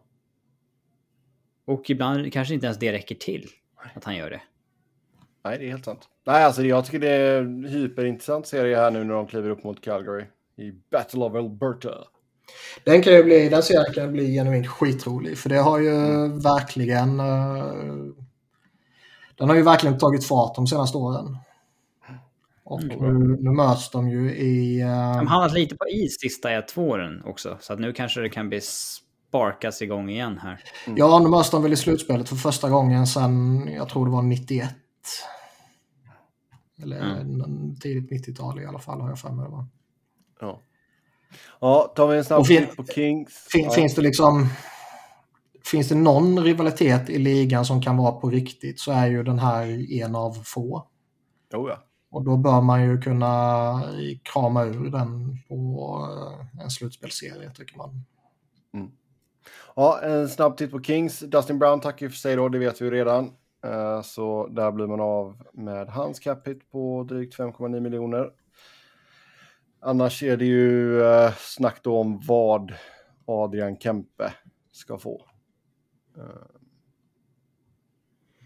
kommer inte exakt ihåg vad det var Hoven sa. Men det var väl någonstans runt 5 gånger 5,5 eller något sånt där, tror jag. Han, Håller du låda om det i 45 sekunder så zonar jag ut lite. ja, gör det. Gör det. Nej, men det var väl någonstans där, eh, har jag för mig, att han snackade om. Det är väl helt okej ändå, skulle jag vilja säga. Jag tycker ju... Jag Han vet är... inte. Men eh, Ki- Kings har gjort en bra säsong. Alltså, det får man, Mm. Oh ja. man, man, de hade absolut kunnat varit kvar som bottenfeeder, men de har lyckats fasa in lite talanger. De har, trots dessutom liksom ganska rejäla skadeproblem, klämt sig till slutspel och eh, ja, visar ju liksom bra underliggande siffror spelmässigt och sådär. Så det är väl ett eh, Jo, det stort är, steg i rätt riktning för absolut. den organisationen. Det Absolut. Sen, sen tycker jag väl att det är lite upp till bevis för uh, Cal Peterson kommande säsong när han kliver in på sitt nya kontrakt. Um, Man har glömt att han ska gå upp på fem ja, miljoner ja, nästa år. visst. Helt sinnes. Kommer ifrån en direkt svag, direkt svag grundserie. ja, verkligen. När signades det där? Inför den här säsongen eller? Ja, Ja. 22 september 2021. Fan vad sjukt. Mm. Fan att han fick... Vad sa vi om det kontraktet då? Sebbe hyllade det och vi kritiserade det. Visar jag Jag spontant. har ingen min. Nej, jag har faktiskt ingen minne av vad vi... För att han hade liksom gjort bara 50 matcher. Ja, jag kan, vi borde väl ha sagt att sample sizen var lite liten. Tre år är väl inget konstigt, men det borde ju snarare varit typ tre gånger tre kanske, Ja. än fem gånger tre. Men eh, alltså eh, även om man eh, i stora drag har gjort en bra säsong och man har börjat slussa in eh, talanger så känns det inte som att man kanske hade lite större förhoppningar eller förväntningar eller någonting vad man nu ska säga om typ Byfield, även om det var lite skador där, Rasmus Kupari och lite sånt här. Det känns som att ja, man har slussat in dem men skulle man inte vilja se lite, lite mer? Kanske Byfield i alla fall. Svårt Mm. att förvänta sig så mycket mer av så här Kaljev och sånt där. De är ju, alltså, det är ju inte elit prospects liksom. Utan det, Nej, alltså... Byfield, så här. Nej, alltså visst. Men jag tror som sagt lite skador på Byfield. Eh, men det är klart att man hade... Det är klart man hade velat se mer än, än 10 poäng på 40 matcher liksom. Det, men det, man får ge honom lite han är ett tid. barn. Han är Får man 19 ge. bast liksom. Men visst, 1,95 och 100 pannor. Så att man, Det kommer. Det kommer. Men som sagt, uh, Kempe är den stora grejen man behöver lösa där. Eh, annars är det ju typ uh, greken sitter ju på utgående också. Han blir ju UFA. Uh, Velardi RFA. Man kommer ha lite pengar att röra sig med i alla fall känns det Ja, som. det kommer han. För det känns alltså. Visst att Blake pratar sig varm om Alexander Edler, men alltså även om han skulle stanna på ett till ettårskontrakt så lär ju det vara betydligt mindre pengar än de 3,5 han tjänar i år. Liksom. Men okej, okej, eh, okej om man eh, förlänger med honom eller Olli Mäter för att typ ha någon veteran liksom. Ja, du kör inte båda. Nej, det känns ju osannolikt att signa med båda utan då väljer man ju en. Och eh, Ja, då det kanske är skitsamma kan jag tycka. Men, men tror du verkligen Eli går ner från 3,5? Nej, 3,5 är väl, eh, det får man väl pröjsa för får, nog, han får nog gå ner tre, 500 000 i alla fall till 3. Du sa ju betydligt mindre än 3,5. Ja, men Det har man ju svårt att se att han skulle... procentuellt så är 3 ner till 3 ganska rejält. Matte. Eh, Visst. Mm. Och sen kommer Nej, man i så som- fall titta på trademarknaden eller free agency. ja, in med Filip Forsberg. Ja, som back. Nej. Så kul om man signar honom och så, så säger man inte att det är planen. Han får bara, får bara läsa det i media så här sen att eh, Ja. det är det som är tanken att han ska skolas om till back. Här. Ehm, vi ser honom som en bra partner till Troy Stetch. Ja, exakt. exakt. Yes. Men eh, nej då. Eh, som helhet ett kliv i rätt riktning för Kings och det ska man vara nöjd med helt enkelt. In i andra rundan går vi. Tampa Bay leder med 1-0 i matcher över Florida. Målvaktsmatchen där, Vasilevski mot Bob. Här känns det väl som att trots att det är mycket nytt i Tampa så är det som att de är fort... Alltså, här känns det som att slutspelserfarenheten kommer ändå så här. Här kommer vi se skillnaden. Men även om det är mycket nytt så har de ju exakt samma core och det är ju den som driver dem. Ja. Visst, Braden Point kommer ju inte vara med. Nej, men de har ju visat att de kan hantera att vara, vara utan en av sina stjärnor också. Um, Ja. och jag menar, få igång, uh, få igång Kucherov här också nu. Liksom det Battle of Florida. Låter inte lika Battle coolt of Alberta låter lite sexigare. Ja, faktiskt. Ja. Även fast det här är två riktigt, riktigt bra lag. Vasilevski är ju bättre än Bobro- Bobrovski. Oh ja. Eh, och Tampas... Mm, Forwardsidan, där har vi Florida ett övertag. Framförallt har de väl eh, en bredare forwardsida. Men eh, det är väl dött lopp. Eller kanske till och med litet, litet övertag för Tampa om man tittar på vad de har presterat över tid. Om man bara pratar liksom de bästa. Jo, ja. Och sen är det ett enormt övertag om man tittar på vad de har gjort i slutspelet. Ja. Backsidan eh, tillhör väl Tampa dock. Ja. Ekblad är ju lite ensam som eh, alltså profil om man säger så. De har ju flera andra som är nyttiga och väldigt användbara och, och bra i största allmänhet. Men eh, Uyghur Forsling är ju inte... De är ju väldigt bra underliggande siffror och sånt där, men de är ju inte så hypade som en eh, Nej. McDonough och Sergachev. Mm. Som är Cernak, som har mm, ärrade slutspelsveteraner. typ Eh, Nej, men alltså mycket, mycket kommer ju handla om, om Vasilevski mot Bobrovski liksom. Det, och det, jag menar, där måste ju verkligen Bob steppa upp och visa vad han går för. Ehm, Sen måste ju Floridas ledande spelare måste ju steppa upp också. Både Hubbard och Barkov har ju mer i sig än vad de visade i första rundan. De, de behöver ju producera bättre. Ja, det, det känns ju... Ska man slå ut Tampa så måste nog dina bästa spelare vara bäst. oh ja.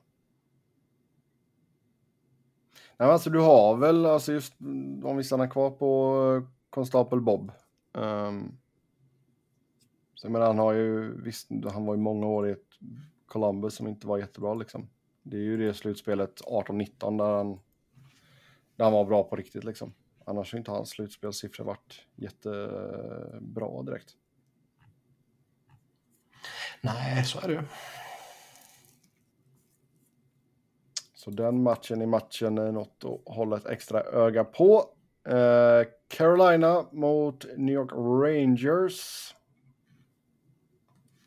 Eh, den andra i Eastern. Första matchen spelas här i natt när vi spelar in detta. Man har spelat fem minuter av första perioden. Står 0-0. Alltså det borde vara ett övertag för Keynes här. Men eh, jag tror fan Rangers kan vara luriga ändå. Alltså. nej, alltså, det är upp till storken. Ja. Men de har ändå, visst det är my- mycket upp till storken såklart, men de har ju ändå en, eh, en, eh, ett inslag i, i Panarin där, liksom, visst han var point per game i första rundan, men det finns ju ett jävla sparkapital i honom. Ja, Spanien klev ju fram i slutet av serien också. Ja, han och Adam Fox har ju producerat bra, Chris Kreider har gjort sina mål. Eh, Och slängt eh, videopaddor. Fan vad bra! Vad- vad- underbart klipp alltså. Men vad är sjukast egentligen? Att han bara tar en jävla iPad och bara slänger den åt helvete? Eller att Zibanejad inte reagerar över det överhuvudtaget? Han bara sitter och tittar rakt fram och tar sin vattenflaska och suttar lite. Nej, men jag tycker det är- en helt underbar sekvens. Ja. Du har lite så bara, oj nu blir pappa arg. Nej, jag tycker det är ett av de eh, Det var väl- underhållande klippen. Det var väl Ryan Reeves som hade hypat upp eh, Chris Kreider. Ja. Ja, det klippet ja. Kanske Oh. det här klippet när han läser upp eh, Ja. line-upen i... Otroligt tramsigt. Kanske... För där ser man ibland klipp på när en, lag, en spelare så här, jag läser the starting line-up i omklädningsrummet och alla är så här, way, way. Men han skulle så jävla överdrivet. Ja, nej, det var ju verkligen liksom... Inte liksom... eh, Så här har jag sett att man gör på film, därför ska jag göra det i verkligheten. Typ. Ja. Verkligen skrika varenda ord så här, inte bara liksom namnen utan Nej, han hade ju gått på kokset innan matchen. man såg man såg ser det som att alla spelare mest tycker att det är jobbigt. Ja, vad var det? Kopp kan knappt hålla sig för skratt och Zibanejad sitter bara och tänker på liksom, vad fan är det här? Ja, vart är min Storken padda? tittar inte på honom när han läser upp hans namn. Han vänder sig om och bara står och håller på med sin utrustning.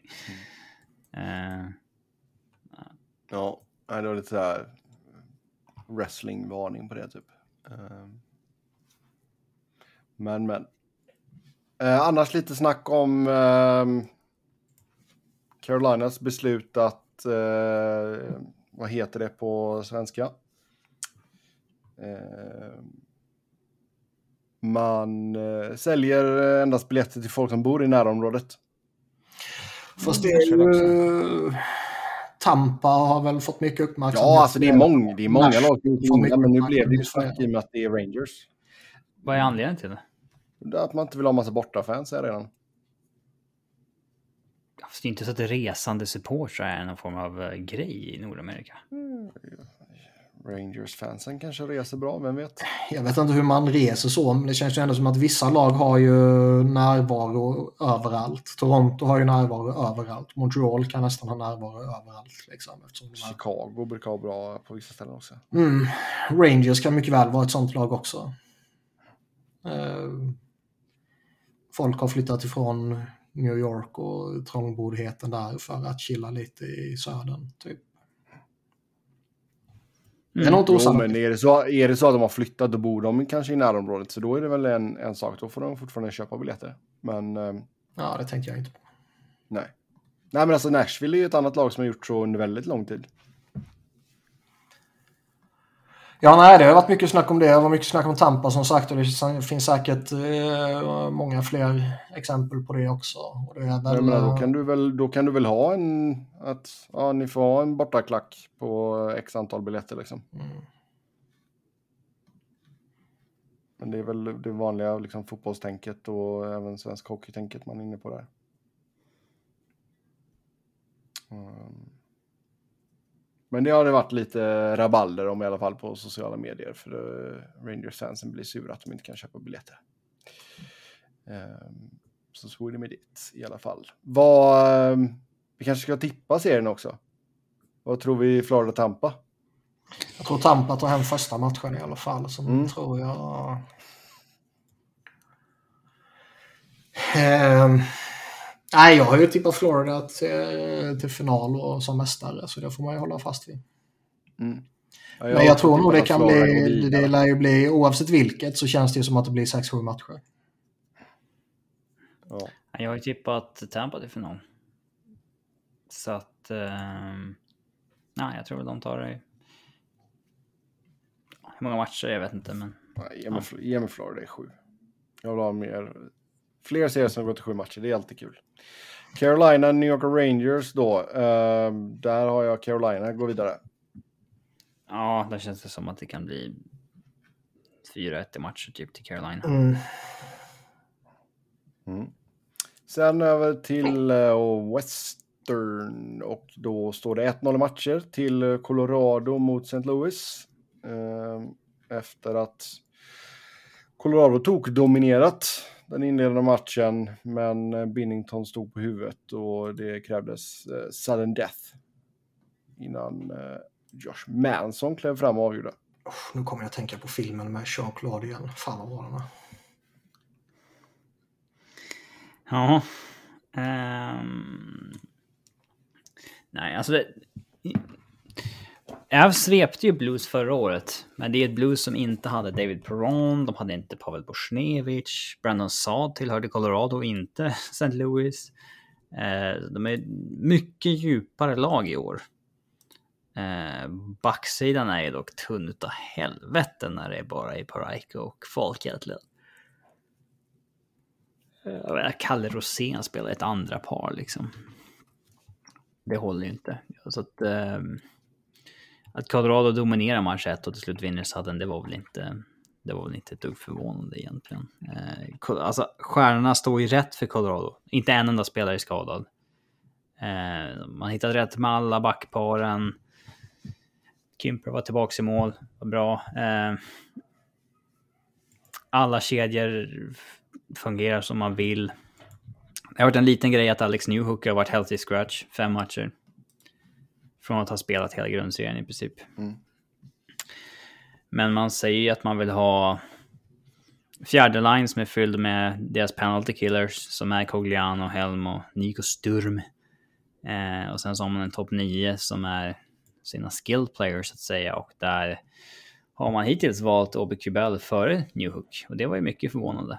Eh, men eh, vad ska man säga när de bara vinner liksom? Nej, det går ju inte att ifrågasätta. De har vunnit fem raka. Och eh, ja, Niko Rantanen har väl gjort målen, det är väl det. Mm. Men det gör ju ingenting om man liksom sparar hans ketchup-effekt lite, för det kommer ju komma. Eh, så att eh, allting står ju rätt för Colorado.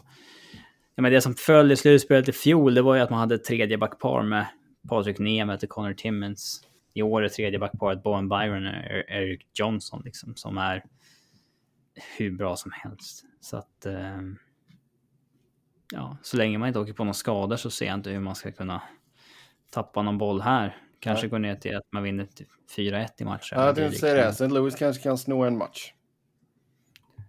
Ja, det, alltså, de kan väl vinna serien också. Liksom, sånt kan ju hända i hockey, men eh, just nu känns det väldigt osannolikt.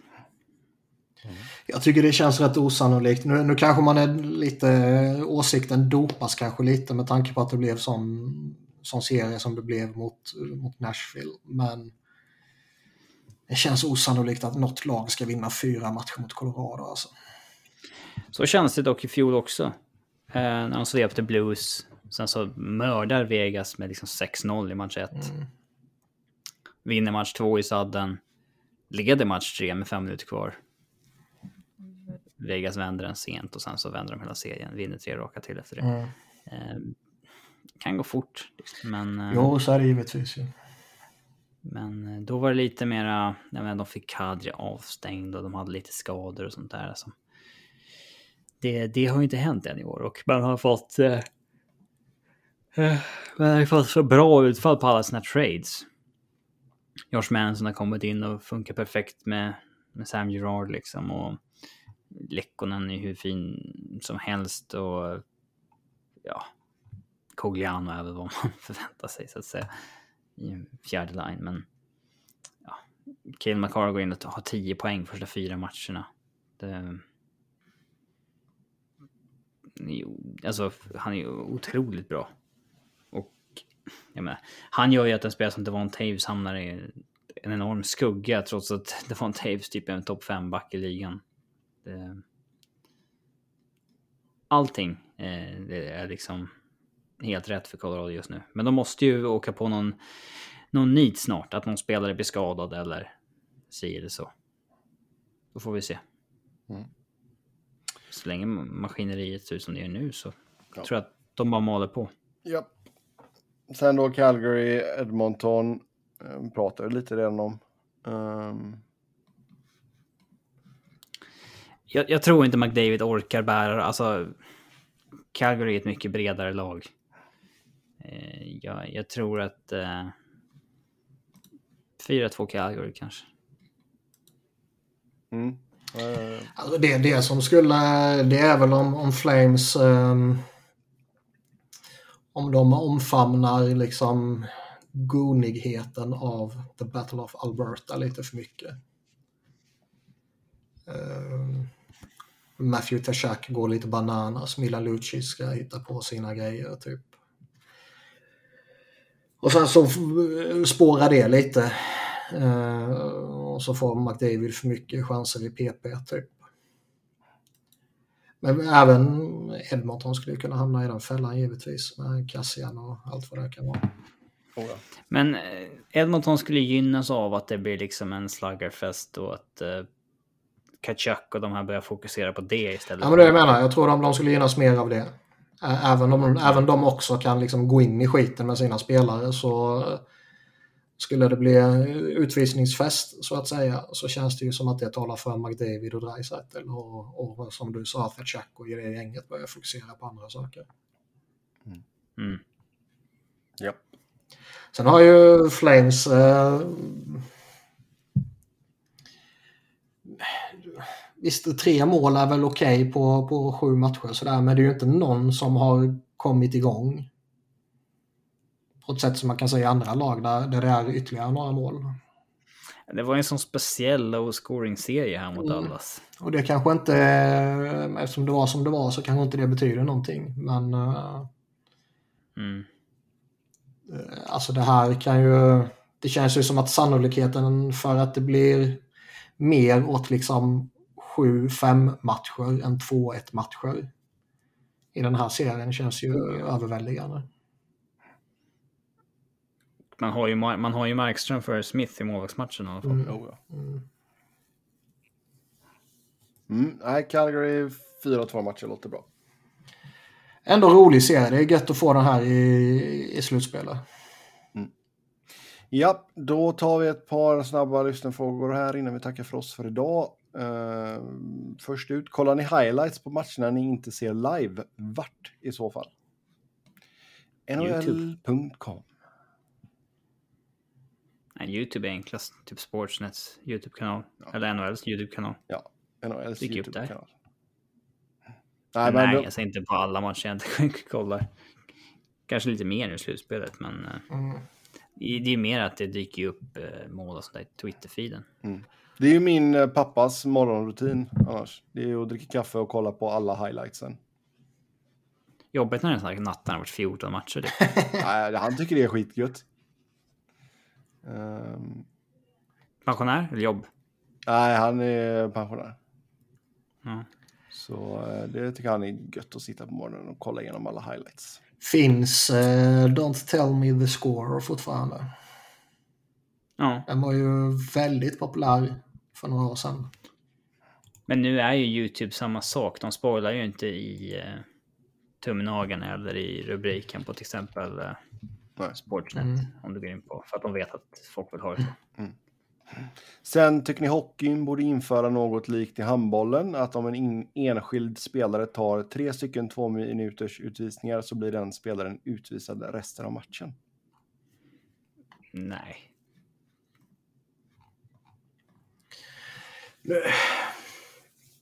Då skulle man ju försöka få vissa spelare mm. Att ta matching minors så att säga om jo, de redan exakt. har.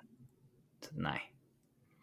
Framför, fram, framförallt känner jag ju, nu följer man ju inte handboll lika nära och enda gången jag tittar på handboll är ju när det är mästerskap liksom. Men Sitter du inte och punktkollar på Lugi mot Redbergslid? om, omgång 15 i handbolls eh, allsvenskan eller vad det nu heter. Nej. Men vad heter det?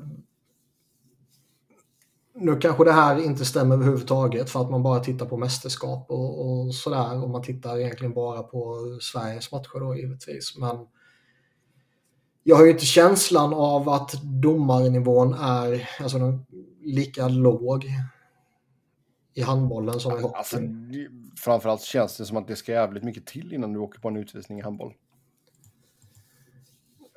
Det vet jag inte. Jag menar, ju, Men... fan, hockey räcker ju att du kör en puck out så ja, då har du två för delay of game. Ja, visst, det finns ju lite sånt också som kan vara hårt att straffas för. Tre stycken sådana så är du torsk. Men framförallt känns det som att dom, domarnivån och domarkvaliteten är ju sån jävla crapshoot så det är du kan ju få precis vad som helst med dig eller mot dig. Oavsett om det är befogat eller inte. Och eh, då, då känns det lite väl hårt att införa en sån här regel, tycker jag. Skulle domarna varit kompetenta så är det väl kanske en annan grej. Mm. Ja. Sen, eftersom, är- eftersom, eftersom det är domarens eh, ansvar enligt dem själva och enligt ligan att manage the game så skulle de nog se till att eh, balansera det där skiten också. Och inte ta utvisningar för att fel spelare skulle få utvisningen. Typ. Mm. Sen sist ut för idag är inte NHL väldigt dåligt uppbyggt rent teknologiskt eh, sett förhållande till hur mycket pengar de har. Jordan Stall och eh, Jack Ginsel hade två situationer i sina Game 7 som tog en evighet att få besked kring. Mål och hög klubba, saker man med tillräckligt många kameror bör kunna ge 100% besked om. Alltså det med att... eh, Det, det man spontant först tänker på är ju mållinjes teknologi på något sätt. Mm. Eh, Det är väl en större utmaning med en puck jämfört med en fotboll eftersom de ser helt olika ut. Men eh, att man inte har lyckats hitta på något jävla sätt är ju ett underbetyg till alla nördar och uppfinnare där ute. Ja, kanske. Men mycket av det, alltså, det jag kan störa mig på är med eh, när det ska kollas på målkameror så att säga. Att det är liksom kamerabilder där det är typ så här 10 frames per second. Att det är så här hackigt, att de går fram en hundradel så har pucken Ja, ja. liksom flyttats till 5 centimeter. Ja. Där måste de ju kunna ha några super kameror i. Mm. För det Framförallt ju borde de väl kunna av ha mer högupplösta kameror också tycker man. Ja, ja, alltså domarna behöver inte kolla på en jäkla iPad Mini liksom. Eh, Fast det där tror jag ändå, det, där är ju ändå riktiga grejer uppe i the war room. Mm. Mm. Det, det är ju mer eh, en bekvämlighet att de står och tittar på en padda liksom. Eh, det skulle vara en annan grej om de gör samma sak i the war room. Ja. Det är sant. Det, är alltså, det, måste, det målet från Günzel var jäkligt snyggt alltså. mycket då. När han sparkar upp pucken till sig själv. Ja. Det var riktigt, riktigt läckert. Men det är ju, man är, det, alltså det, det är ju någonting kring mållinjesteknologi som, eller ännu fler kameror på något sätt inne i liksom, stolpar eller målbur eller vad fan det skulle vara. Mm. För där, ehm,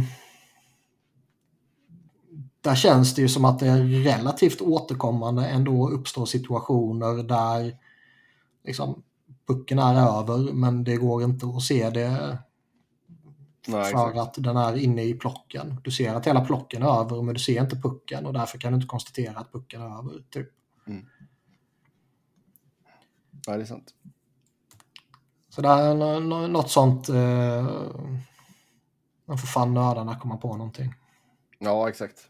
Yes, med det så tar vi och stänger igen butiken för idag. Som vanligt kan ni köta hockey med oss via Twitter. Mig hittar ni på @sebnoren. Titta efter den lilla verifierade grejen där. Sen har vi Niklas på att Niklas. Wiberg. Niklas med C, Wiberg med enkel V. Robin på R underscore Fredriksson. Podden på SV Fans NHL. Podd, podd med ett D. Tills nästa gång, ha det gött. Hej!